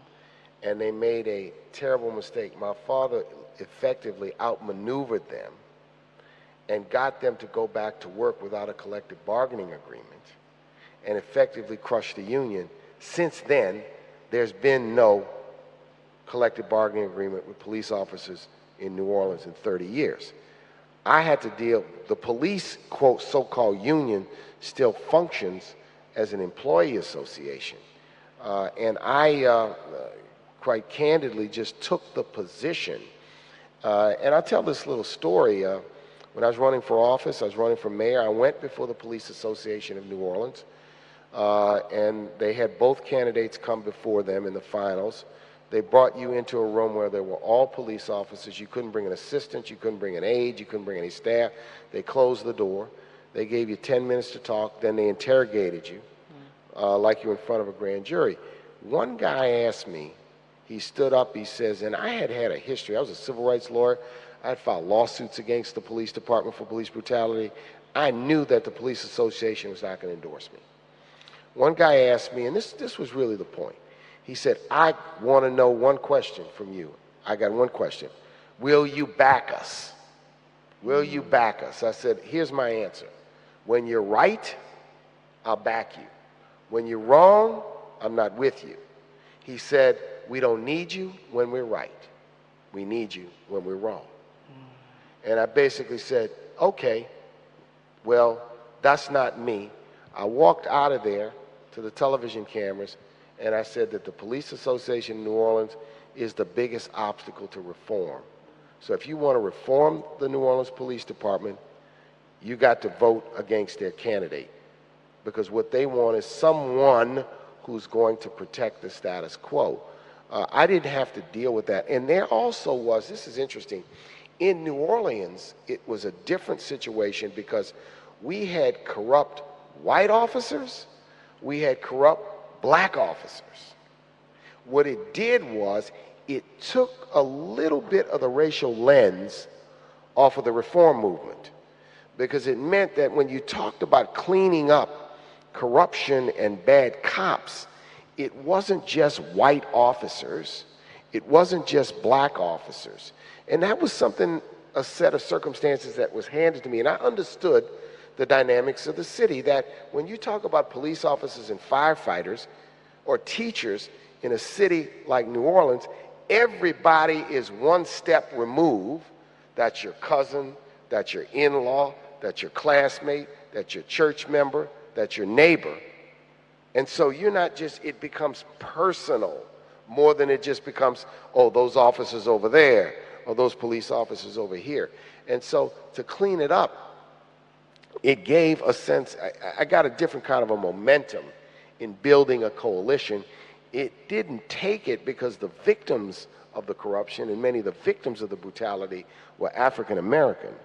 But it took a little bit of the edge off of the push to really clean the place up, reform it substantially. So you were firing white officers, you were firing black officers, uh, you weren't firing all white officers, you weren't firing all black officers. So I think those were some of the dynamics that helped. And just one thing about city governments, in the real scheme of things, uh, for the for the day-to-day existence of people in many places in the United States, who the mayor is, is sometimes more important who the president is in terms of day to day decisions. And, and, and I believe that mayors can make, and local governments and city governments and, can make a huge difference in the quality of life in cities. It's better if there's a partnership with governors. It's better if you have the support of the federal government, particularly because of the federal, federal role in building an economy, the federal role in supporting what local communities want to do, but that local government is crucially important uh, to the way people live. So I'm going to wrap us up. But before We're I done? do, I get one more question. Because this is, um, you know, what strikes me um, in getting to know you are, are two things. Um, one is your um, sort of infinite curiosity right? Which I think we need, right, in this context of thinking about difficult dialogues. We need, we must be curious. We must be interested. Um, and it is mixed with a kind of, um, can I say the word optimism? Um, so can you just talk about sort of how you keep that part of your, you've seen so, a lot. You know, because you, you, know a lot. You might be someone I'll cynical. tell you, because we talked about uh, him earlier on the earlier panel, how can we not be optimistic when a Nelson Mandela can spend 27 years in prison and come out of that experience with his mind, body, soul, and spirit intact to such an extent that he could become the nation's president. How can we not have hope when we hear the experiences of a John Lewis who got his head beat in on the bridge at Selma? Just one example. How can we not have hope when we see a guy like the late John McCain, whose politics I didn't always agree with, spent five years as a prisoner of war and can emerge from that experience with his mind and soul, he had some physical ailments, intact to be able to contribute to the discourse in this country. How can we not have hope when uh, people from all walks of life, you know, work 12 hours a day and ride public transit uh, back and forth? Uh, we owe it uh, to the future to be hopeful, to be optimistic, and to fight the, the guardians and the purveyors of gloom and doom. And, you know, I just think being curious is just being interested in the world around you, and no one should ever feel that they know everything, and no one should ever feel that, uh, you know, they, they're not going to evolve in their perspective and their views. Pity the fool mm. who, at the age we are, we won't tell, is the same person they were in every single respects 35 years ago, then you know what that says? You have not lived. You've not lived a day in your life. It's a perfect note for us to end on. Thank you. Thank you very much. Appreciate it. Thank you very much, ladies and gentlemen. Thanks, everybody.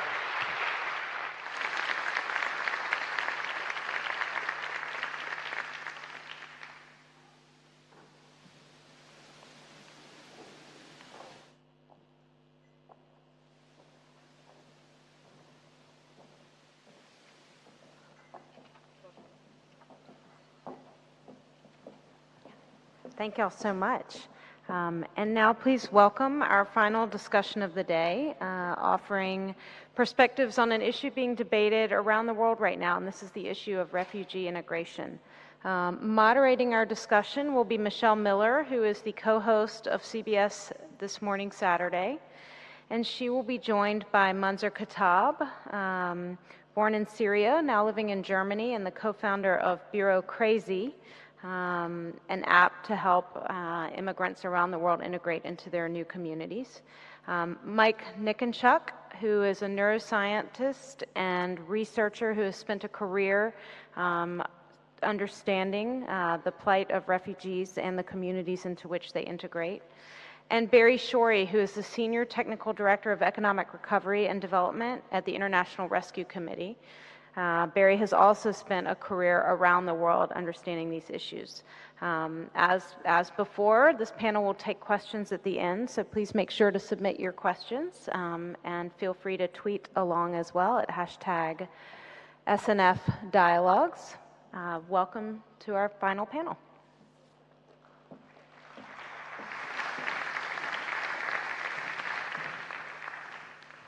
Good afternoon, everyone. I appreciate that.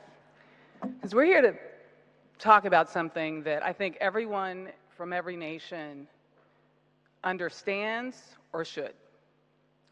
70.8 million. Number of displaced people.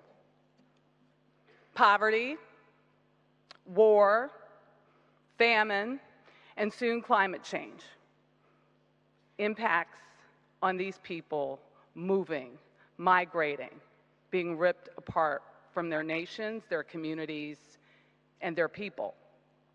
There's an impact to them. There's an impact to the communities who choose to welcome them. There is an impact to those who choose to neglect them. And there's a cost.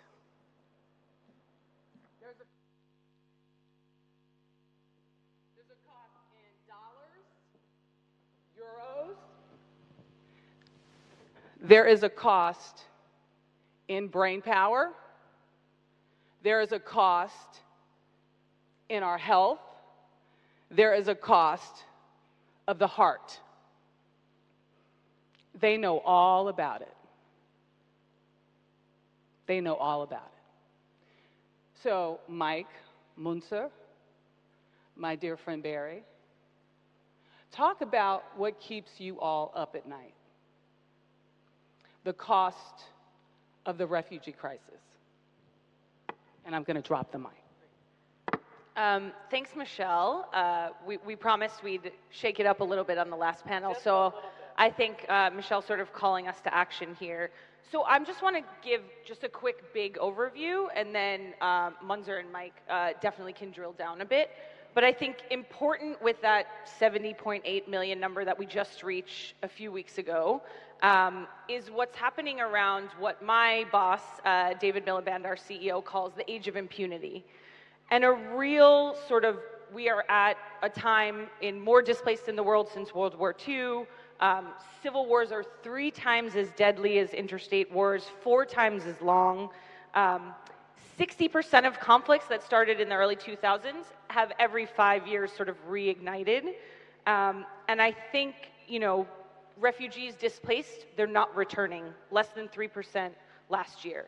And so I think it's just important to note, you know, what keeps me up at night is the fact that we need solutions, we need thoughtful ideas, um, we need people like Mike and Munzer and the people that I work with worldwide um, really looking at, you know, as governments are retreating, uh, the US and the UK certainly retreating, uh, what does it mean to sort of uh, innovate, to work uh, in this space? And so, you know, what keeps me up at night is that it's not going away. Uh, people are sort of retreating from, from responsibility and accountability. And, and what, how can we then uh, take that place? For Munzer, it, it literally is. It's a very literal meaning. It's Yeah. not just figurative. That's correct, actually. Like, it's what's keep me up at night that I have this constant feeling that I have to do something, right? Because I am in Germany right now, but there is everyday laws that comes and goes. Like there is a lot of politicians that speaks about refugees, and we we need to send them back. So I have this kind of feeling of instability every single day, which is literally just keeping me up at night. I'm not stable. I'm not happy. I'm not like I feel this constant feeling that I need to do something, which is I'm like I'm trying to do every single day. Which And, is, and you have. There, Which you, is- you have. He has literally created an app for that. Quite literally. Euro, Bureau. Crazy. That is true. So what we're trying to help, like we're trying to do, is help out uh, the refugees and the newcomers that they came at least to Germany for now. Um, fill out papers um, because it's a great deal. Like it's a great deal in Germany because you have every day, every single day, you need to deal out with papers that you don't understand the language for. Even they have a special language for the office language. Um, you have special language. You do have a lot of complex situations. Like I have literally just submitted a paper yesterday. I called my brother, "Hey, I will give you fifty dollars if you do it," and I did give him fifty dollars. So, so yeah, it's kind of like it's a lot of work that you need to do in order to keep yourself back in, like in Germany. Like you need to deal with the bureaucratic system. You need to work. You need to prove yourself. You need to study. You need to learn the language. It's every. It's so heavy on us. Like it's so stressful.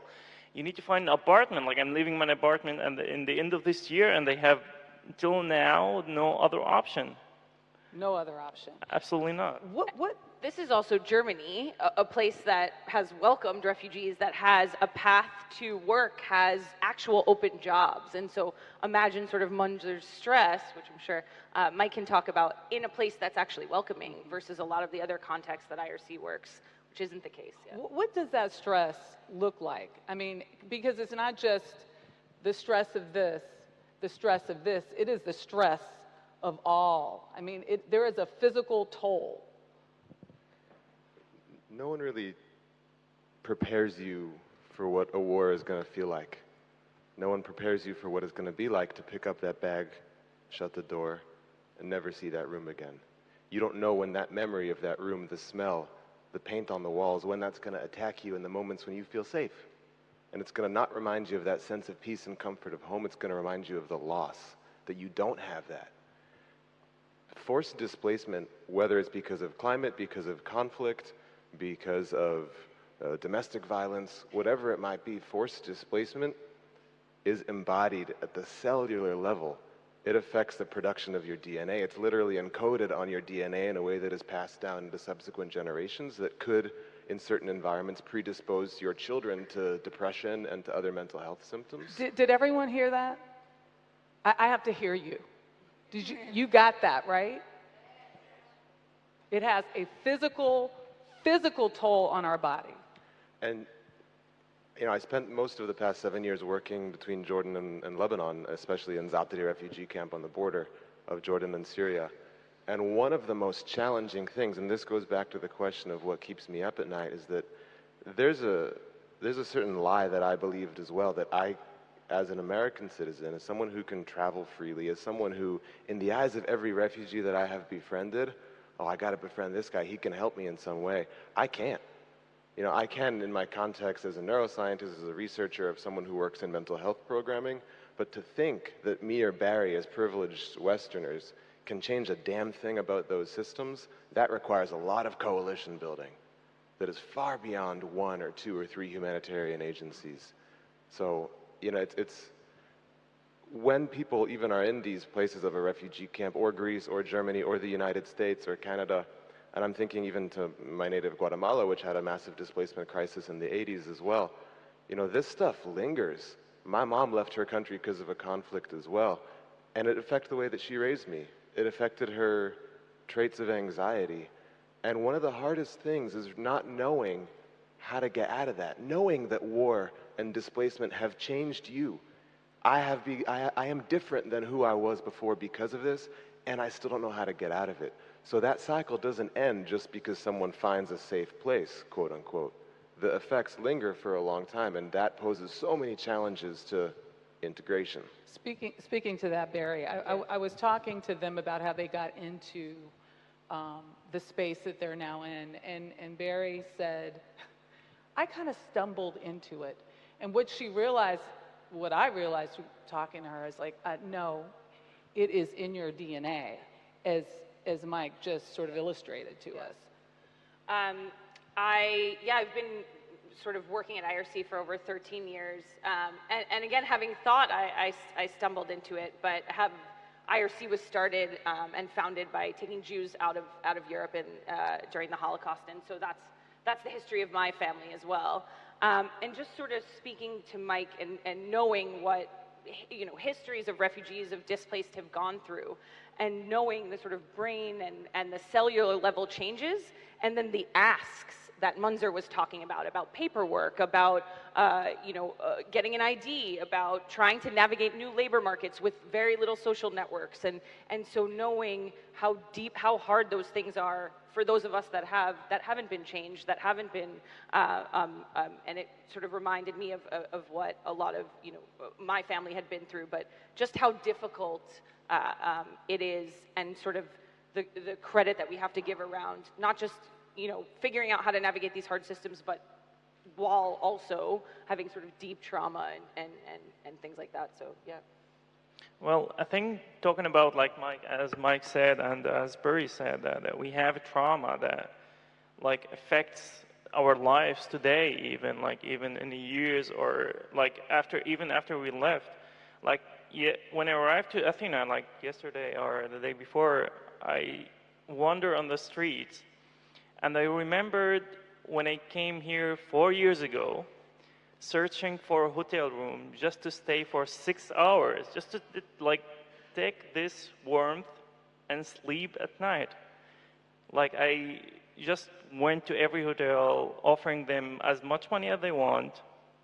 They didn't accept me whatsoever.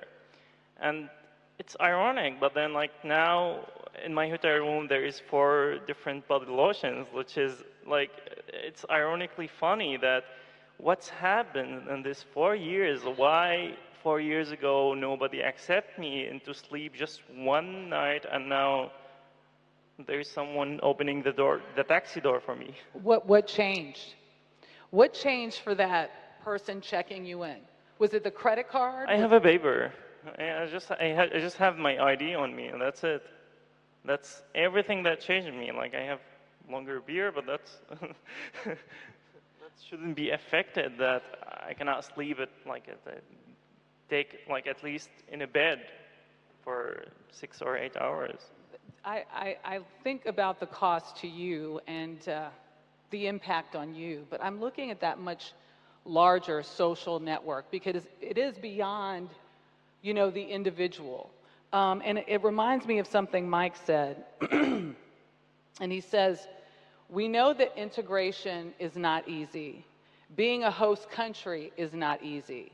And we need to openly explore issues of trauma, belonging, and fear from both sides. There is a logic and a predictability to the current situation. Yeah, I'm, we, we can't pretend that we've never had integration crises before. I mean, the United States is an example of a country built on the notion of, of creating something new. In, in Latin, I know we're in Greece, sorry to bust out Latin, um, it, it comes from the word integrare, or integer, it's to make something whole.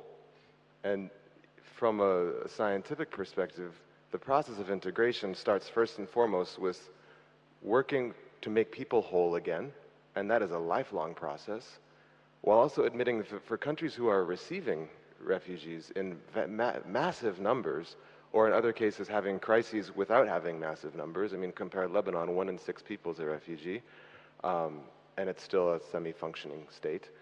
Um, you know, there's a lot of people who aren't whole themselves and who are already feeling excluded from the societies that they're in, and now they're expected to receive refugees. And it's not fun to watch people who aren't you. You're struggling making 500 euro a month, and you're watching someone getting state aid because of what exactly? It's hard to do that calculus. And They've I'm, lived the same dynamic in some circumstances violence, conflict. it, uh, having a lack of state services for them. There's certain areas of Germany that have certainly faced that, rural areas of Germany that feel that they're very disconnected from decisions made in Berlin. And none of this is to justify racism or xenophobia or, you know, anti-migrant sentiment, but to say that a, a scared brain is rarely a rational one. And so we can have conversations ad nauseum about increasing empathy and unless you are also trying to dismantle structures that make host countries so easily afraid and the social and economic inequalities that are causing that fear of the other, we're not going to have any, any progress in terms of integration of migrants or creating something new. It's interesting. I was watching television uh, this morning, and the Treaty of Versailles was very much was the whole documentary on the Treaty of Versailles and um, Woodrow Wilson and the carving up of the Middle East. And I'm curious from an historic standpoint, you know, how we got here. Are we, are we talking a millennia? Are we talking the last 100 years? I mean, our migration pattern in terms of refugees and displaced people is at a record high. The, the root causes are historic, but, but there's something going on right now. And if it were one or two things from your perspectives, because you got it in the United States, even though we don't call it a refugee crisis, you got it in, you know, in the, in the Middle East, in various countries. You certainly have it in Africa, Venezuela. You have it all over the map. What's going on right now that has changed our mental capacity uh, and how we view people in trouble? Quickly, I would just say that things that are different now than 50 years ago are the levels of inequality. I mean, sure, climate change, we can talk about that later. The levels of inequality and the technological access to view that inequality in your face every single day. There will be people that are migrating because of conflict and war. That will continue so long as there's conflict and war. We also have to expect migration based on inequality so long as that's not addressed. Because so long as I'm sitting in Congo, I'm sitting in Senegal, and I can see what my cousin, who for whatever dumb luck got a, a residency permit in Canada, I see what he has, I am going to move towards that. Unless we either change inequality or human nature, we're not going to change the migration question. Barri?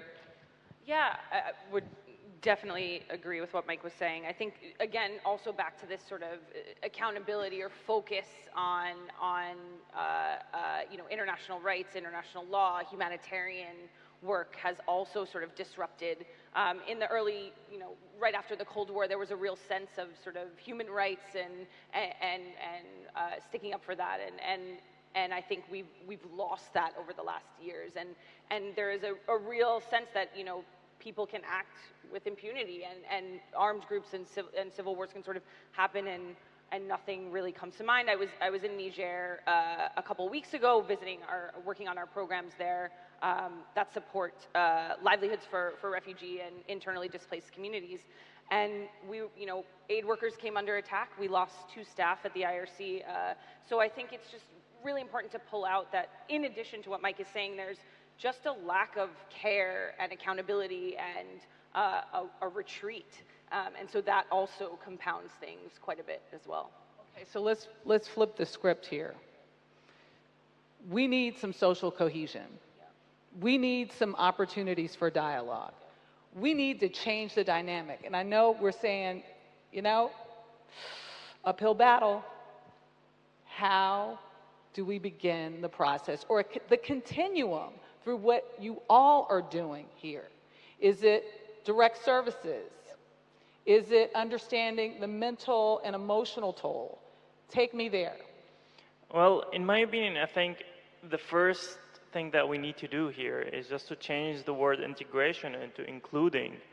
Just instead of saying that refugees have to integrate into the German or the whatever society they are in, they have to be included even in the decision making. I think nobody understands refugee more than a refugee himself and Mike because he's living. And Mike. he's Knows living about the brain. Um, he's he's um, the kind of guy like he has a conversation actually with refugees. He has friends, close friends. He, I'm I'm close friends with Mike, and I think people need to learn this need to learn how to talk with us. Like because we are at the end we're normal human being. We have our like our own life that you all have. We eat drink and then we have the same topics that we talk about. So have a normal conversation. That's really important and including us even in the political um, decision making because if you call it crisis i don't see the crisis because in my opinion the crisis here is the other community is not accepting that there is new people coming. Oh my God, they will change everything. They will change our, they will take our jobs. And this is absolutely not correct because I think in Germany at least, after the refugee crisis, if you want to call it, there is more jobs than ever. Like in this, in 2019, there is more than 700,000 open jobs in Germany alone. And this is a huge number. There is a lot of people that are so unfilled, right? Right. An aging workforce. Yeah. And, and that was caused by the fact that more people came into the No, it's country? saying that there's gap. There's a gap, right? Where a lot of sort of the rhetoric around refugees is, oh, they're taking our jobs. Well, actually, in Germany, there's 700,000 of them open. So You also have a population issue because the current Europe, well, it's a, there's a decline going on. Yep. I, I just have to go back to the point of understanding the quote unquote refugee or displaced person. Mike understands not only because he studies the brain, but because it's, it is personal to him. And there was a, an interesting point that you made for you to like enter into this space. You had to answer a vital question for yourself because of what happened with Tooth Friends. Yeah, it's this is the, the, the what keeps us up at night. Questions. Um, a dear friend of mine, Mohammed, he tried to commit suicide not because of what he saw in Syria, but because of what life was like being a refugee. Uh, another friend that I lost to a, you know, a long battle with addiction, not because of what happened in Syria, but because of what life was like as a refugee.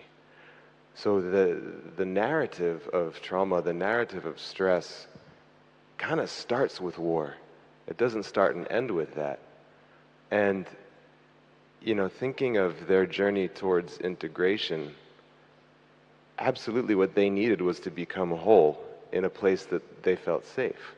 Uh, that's what they, what they need is not something unfamiliar. It's what every single one of us needs to find a place where we feel safe and can be made whole. Safety in the sense of economic security, of freedom from having a bomb dropped on your head, freedom from being raped, freedom from whatever abuses you might have been experiencing in your home country. And every you know, advance in brain science and understanding what's going on to a person who's experienced trauma, there's faces and there's an urgency to that because the number of refugee suicides in Germany, in Greece, in Jordan, all around the world is really high. Um, we don't care when they drown. We definitely don't care when they commit suicide. Um, so there's an urgency to answering questions from a scientific perspective because people are dying. People that I love have the risk of taking their own lives because of what this journey has done. And none of this is to create a sob story that makes people just be sad about it to the point of, you know, not admitting the political realities. The, the truth is, yeah, as migration continues, as people suffer mental health challenges as a result of that migration, there are security implications, there are cultural implications. The urban United States looks very different now than it did 30 years ago. What percentage of Latinos now in the United States? You know, the, United States will soon be a non-white majority nation. So there are realities that we can be scared of them as long as we want. They're still going to happen. And I think, uh, you know, as Ebrahim said earlier, it's not going away. People aren't going to go away. And how long are people going to suffer until we just accept that? What, you, what you're seeing is with the successes in, in the United States, at least, um, from a political aspect um, in particular is that once the successes of inclusion happen, uh, the rules get changed. So, what's working? What can continue to work? And, and how do you sort of not like, so fear is the ultimate enemy here, right? So, how do you sort of make people feel that like the fear is decimated or at least lessened, and people are able to create success without the rules of the game being changed to again uh, give the upper hand to the majority.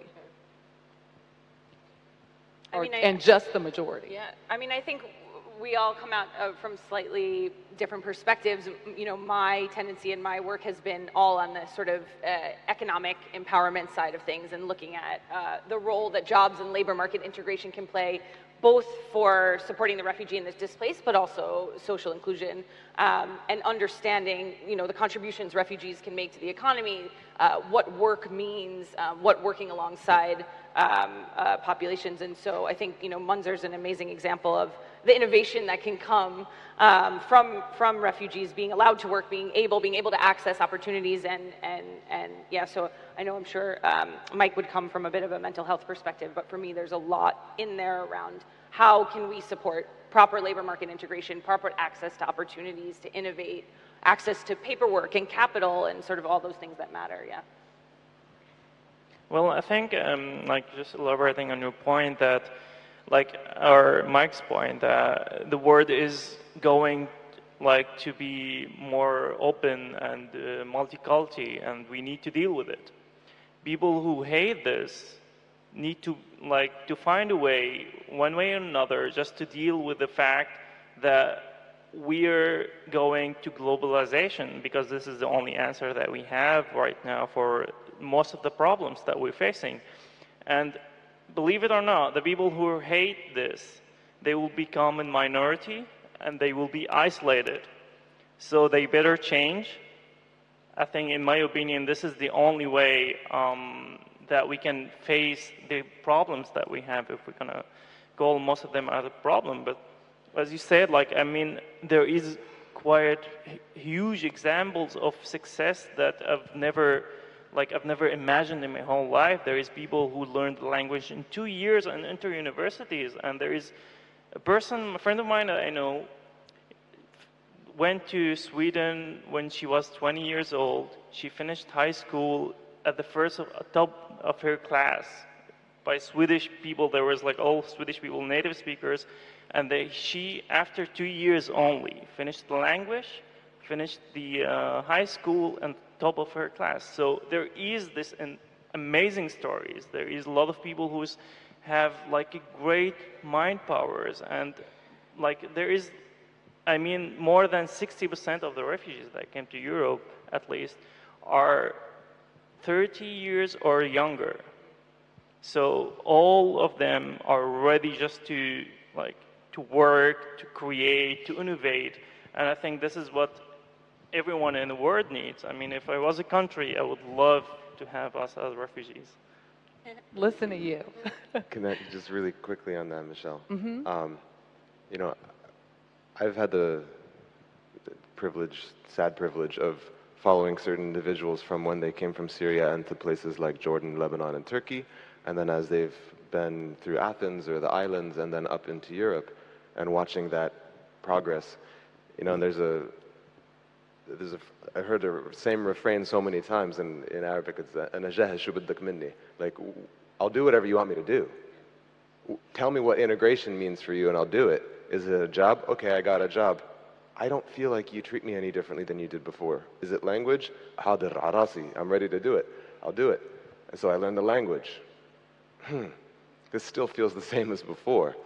So people don't and entire countries, whether it's a municipal level policy or national policies and strategies on integration, starts from the same flawed premise of not having a solid definition of what they mean by that word. And they keep running into the same problems of it not being enough, despite people meeting all the benchmarks that they say, and still having a rise in anti migrant set- uh, sentiment. Yeah. We, we have a lot of really great questions from the audience. Um, so I want to get to them, and I want like us to be quick on these. Um, we, we haven't discussed much about the experience of those receiving refugees, especially in places of scarce resources like islands in Greece or, or, or, or, um, or just, just here. We'll, we'll stay with Greece. Uh, racism is not justified, but do we need to acknowledge the pre existing agony um, that exists to those communities? Yeah, I mean, pain unrecognized is gonna seethe and it's gonna turn into a cancer. If you don't clean a wound, it doesn't get better on its own, very rarely. Yeah, you gotta have a really good immune system, but countries and communities that have been isolated do not have good psychological immune systems, you could say. If you have never had your pain recognized by your state, by your county, by your European Union, and then another group comes in and is getting all this attention and money even you're going to get the stats wrong you're going to think they're getting more than you and it's just going to make that wound grow. Victimhood unrecognized turns into a nasty competition as Ebrahim said before.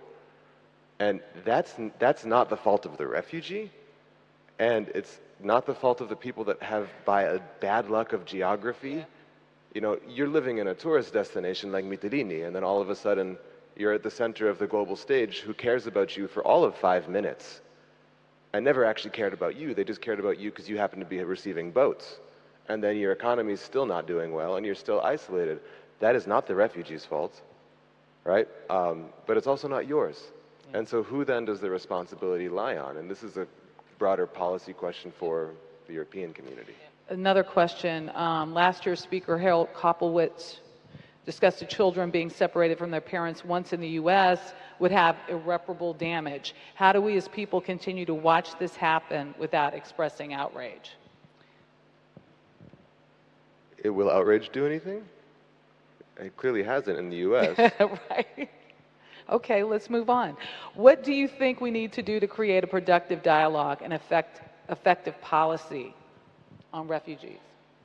Well, I think uh, the first first thing, like um, refugees or like Syrians or everyone that in Germany is um, can register in a party, and this is like the first step. We register there, and then we kind of like uh, feel like left behind.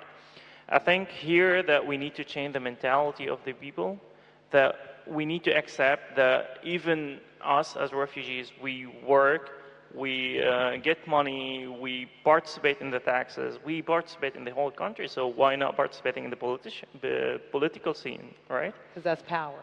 That, why not? well, I'm just saying. Like exactly. No, no, no. I understand that people like, but I don't understand why people like. Um, there is a limit. You need like there is a line. Don't step even in it. Was like, no, I'm, I want to go beyond the line. I want to be in the power. Even being in the power, it's fine. Like it's good. It's healthy. I'll, I'll also just talk on the policy wonky side um, a bit, and I, I, think speaks to Mike's like, you know, there's only so much we can do. What does the systems change? What does political change look like? Uh, there's a few things happening at, at, sort of European and global levels around the sustainable development goals. Um, and and uh, big meetings happening around this, but and we've made great strides within some of these SDGs. But what has been totally left behind is refugees and crisis affected populations. And so uh, doing a lot of work around advocacy around what does it mean to actually reach the sustainable development goals for everyone. And then the other thing that's the other big sort of thing that's happening is the global refugee compacts.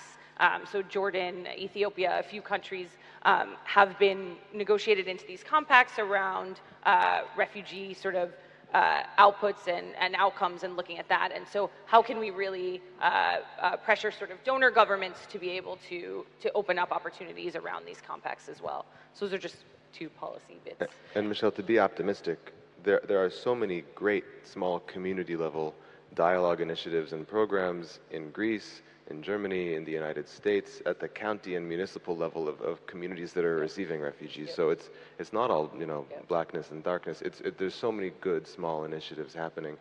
And the truth is, it's incredibly dangerous for you as a person to meet someone that you hate or have said that you have hated. So you see tremendous transformations in people when they're actually forced to be in that intimate space with someone that they profess hating. I've seen this happen with people that have been in Jabhat al-Nusra and Daesh. I've seen this happen with um, you know, uh, right-wing, um, you know, extremists in the United States. Uh, so there's transformations that are happening. So uh, there's an interesting dynamic happening. Another question from the audience about uh, gender dynamics. And as male populations from countries that don't look at gender quite the way some other folks do, or at least the countries that they are now coming into, um, you know, what's the role of women in, in this in, in this new power dynamic as they are coming into a nation that um, has a different point of view? Um, I, I, think um, I have the experience of uh, teaching in a school that in a course uh, for digital integration for women, if you want to call it integration, of course.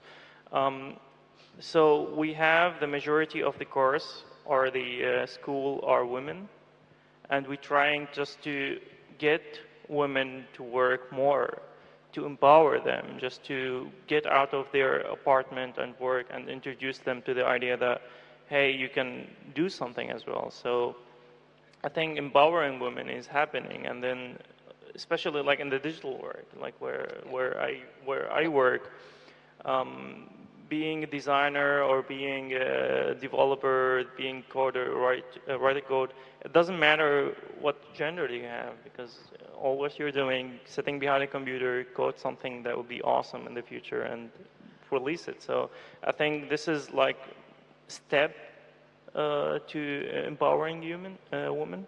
Uh, yeah, I mean it's a huge issue. Sort of any uh, uh, women face sort of double the challenges, double the, the, the, obstacles.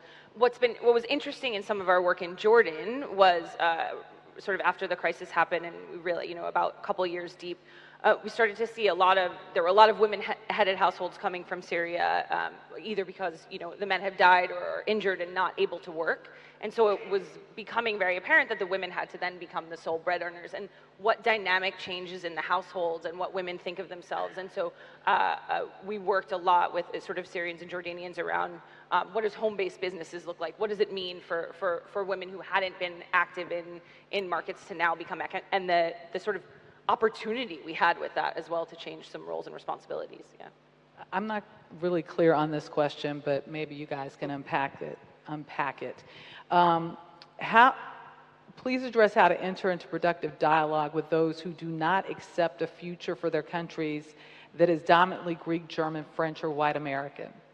Does that make sense to you, or was it lost in translation? So, so um, address how to enter into productive dialogue with those who do not accept a future for their countries that is dominantly Greek, German, French, or white American. Uh, people who don't accept a cosmopolitan future or a multi ethnic future for their state.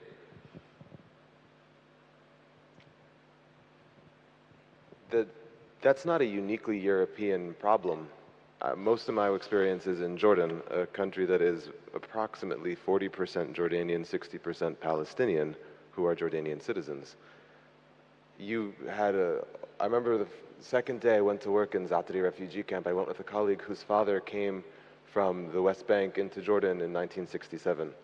Um, and the entire time driving up to the camp, he was saying, you know, we didn't have the UN back then. UNRWA wasn't a thing. We didn't have camps. They just came and they just had to make it work. My father had to drink his own urine for several days on end. And they first came over the border. There was no water. There was no sewage. These guys, these Syrians, don't know how good they have it. So these these problems of not uh, not wanting these Syrians as a part of my Jordanian future, despite the fact that you're Palestinian, you know, the six hours later, after working in the, in the camp, he came back into the car and started bawling. He started sobbing. And he said two things. He says, I am sorry for everything I said on the way here, and I need to go give my dad a really big hug. Hmm. Right? So, confronting that reality, it's hard. And knowing that you have some unresolved pain that is unrecognized, it's going to be so hard to confront and extend any empathy, it's hard to extend something that you never received. Right. And that's going to require a tremendous effort in radical solidarity with people who we find potentially deplorable or whatever words you want to use, of standing in radical solidarity with them, of recognizing their pain as a way to enable them to recognize the pain of others. Barri, talk to us more about the structural changes communities can make to serve better both sides. Yeah.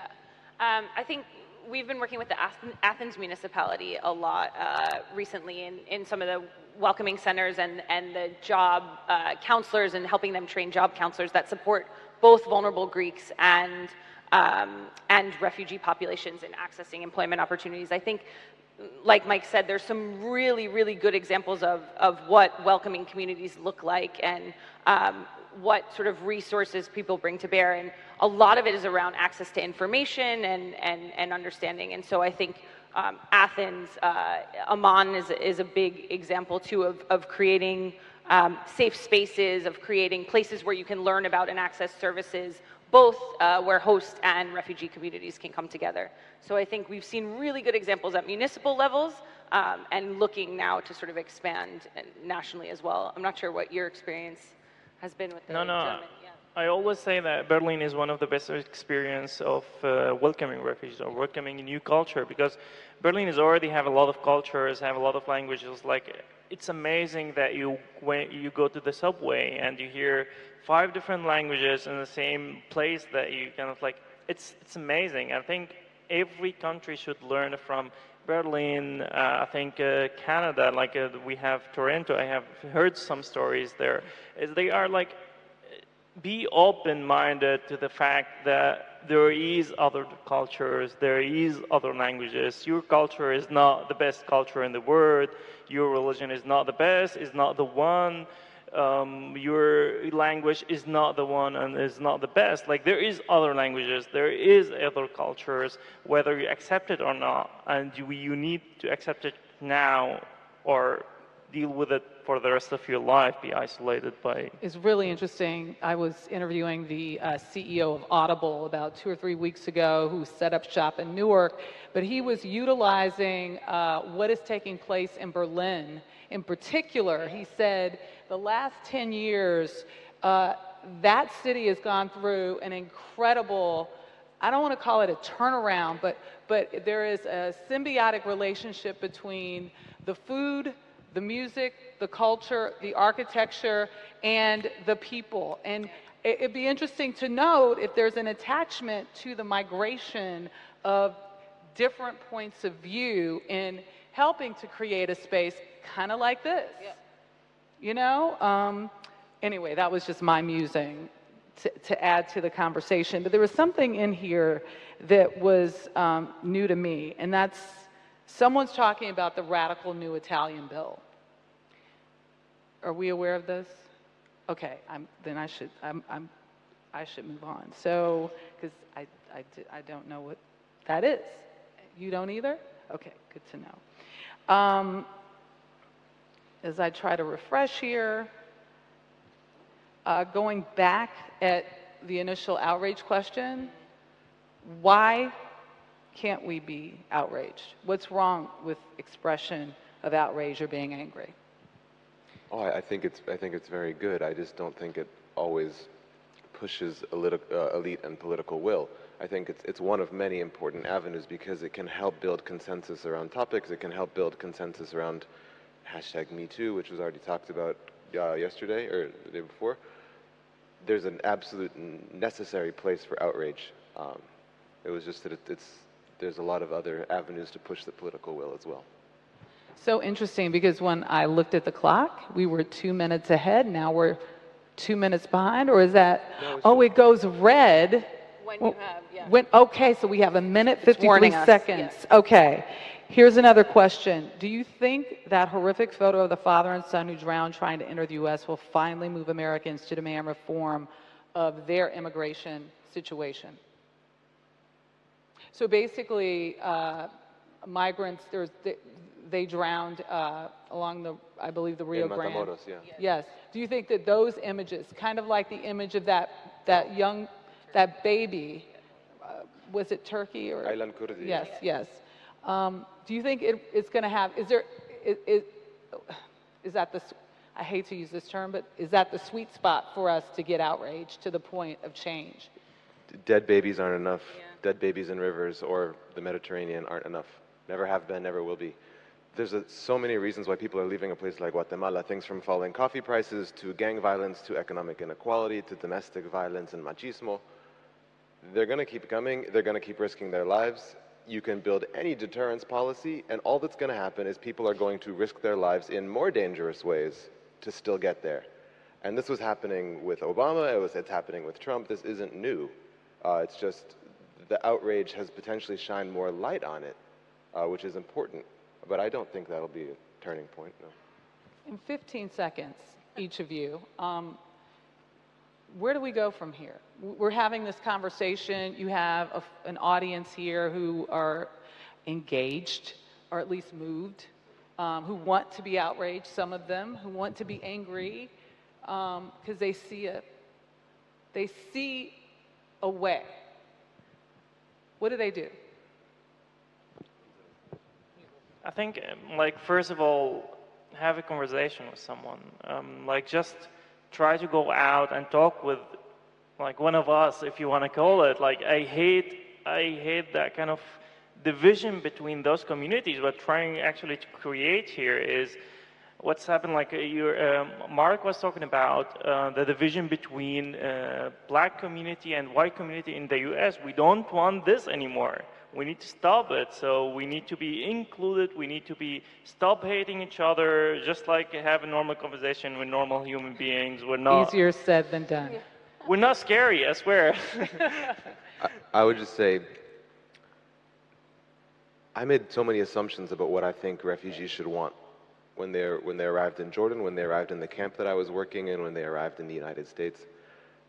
Ask Munzer what he wants and fight to help him get it. End of discussion for that.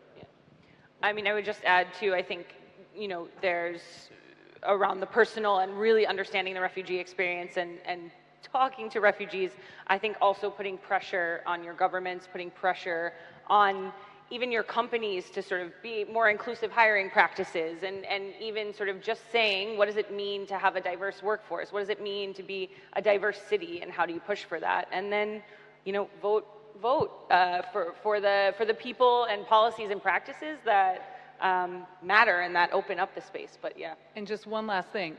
What are the, how do we find those spaces with all the success stories? Those institutions, those, how do we, where do we go find them? There is a conference actually in uh, like in a few weeks. It's called uh, G100. It's about uh, this like Syrian community who's participating in the politicians in uh, back in Germany and then uh, working, starting startups.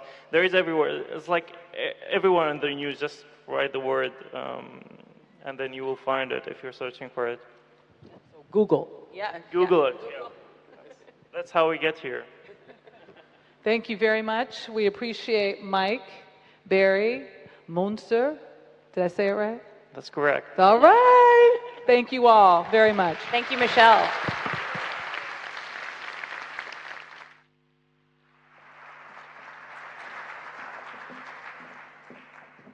So thank you to all of you for being here today. Um, the title of our um, workshop today was Talking and Listening Across Divides. So I want to say thanks to all of you for listening. Um, I hope we can continue these dialogues upstairs. Um, just after this, if you go up to 5A, which is the rooftop, uh, we would like to welcome all of you to have lunch and continue these conversations. Before we do so, um, Anna-Kynthia would like to come out and tell you a little bit more about the next um, SNF dialogue, which will be taking place next month.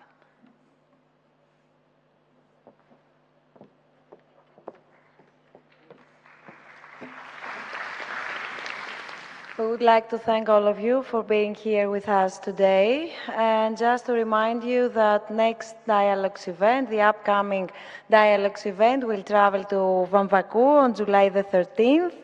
On the occasion of the Vamvakou Revival Project, we will open up the discussion about the revitalization of rural places driven by technology, innovation, extroversion, and respect, of course, for its place and its traditions. In addition to the discussion that will take place as part of the dialogue series, visitors will also participate in a number of outdoors activities and a mountain run, and we also attend a Greek National Opera concert. Thank you.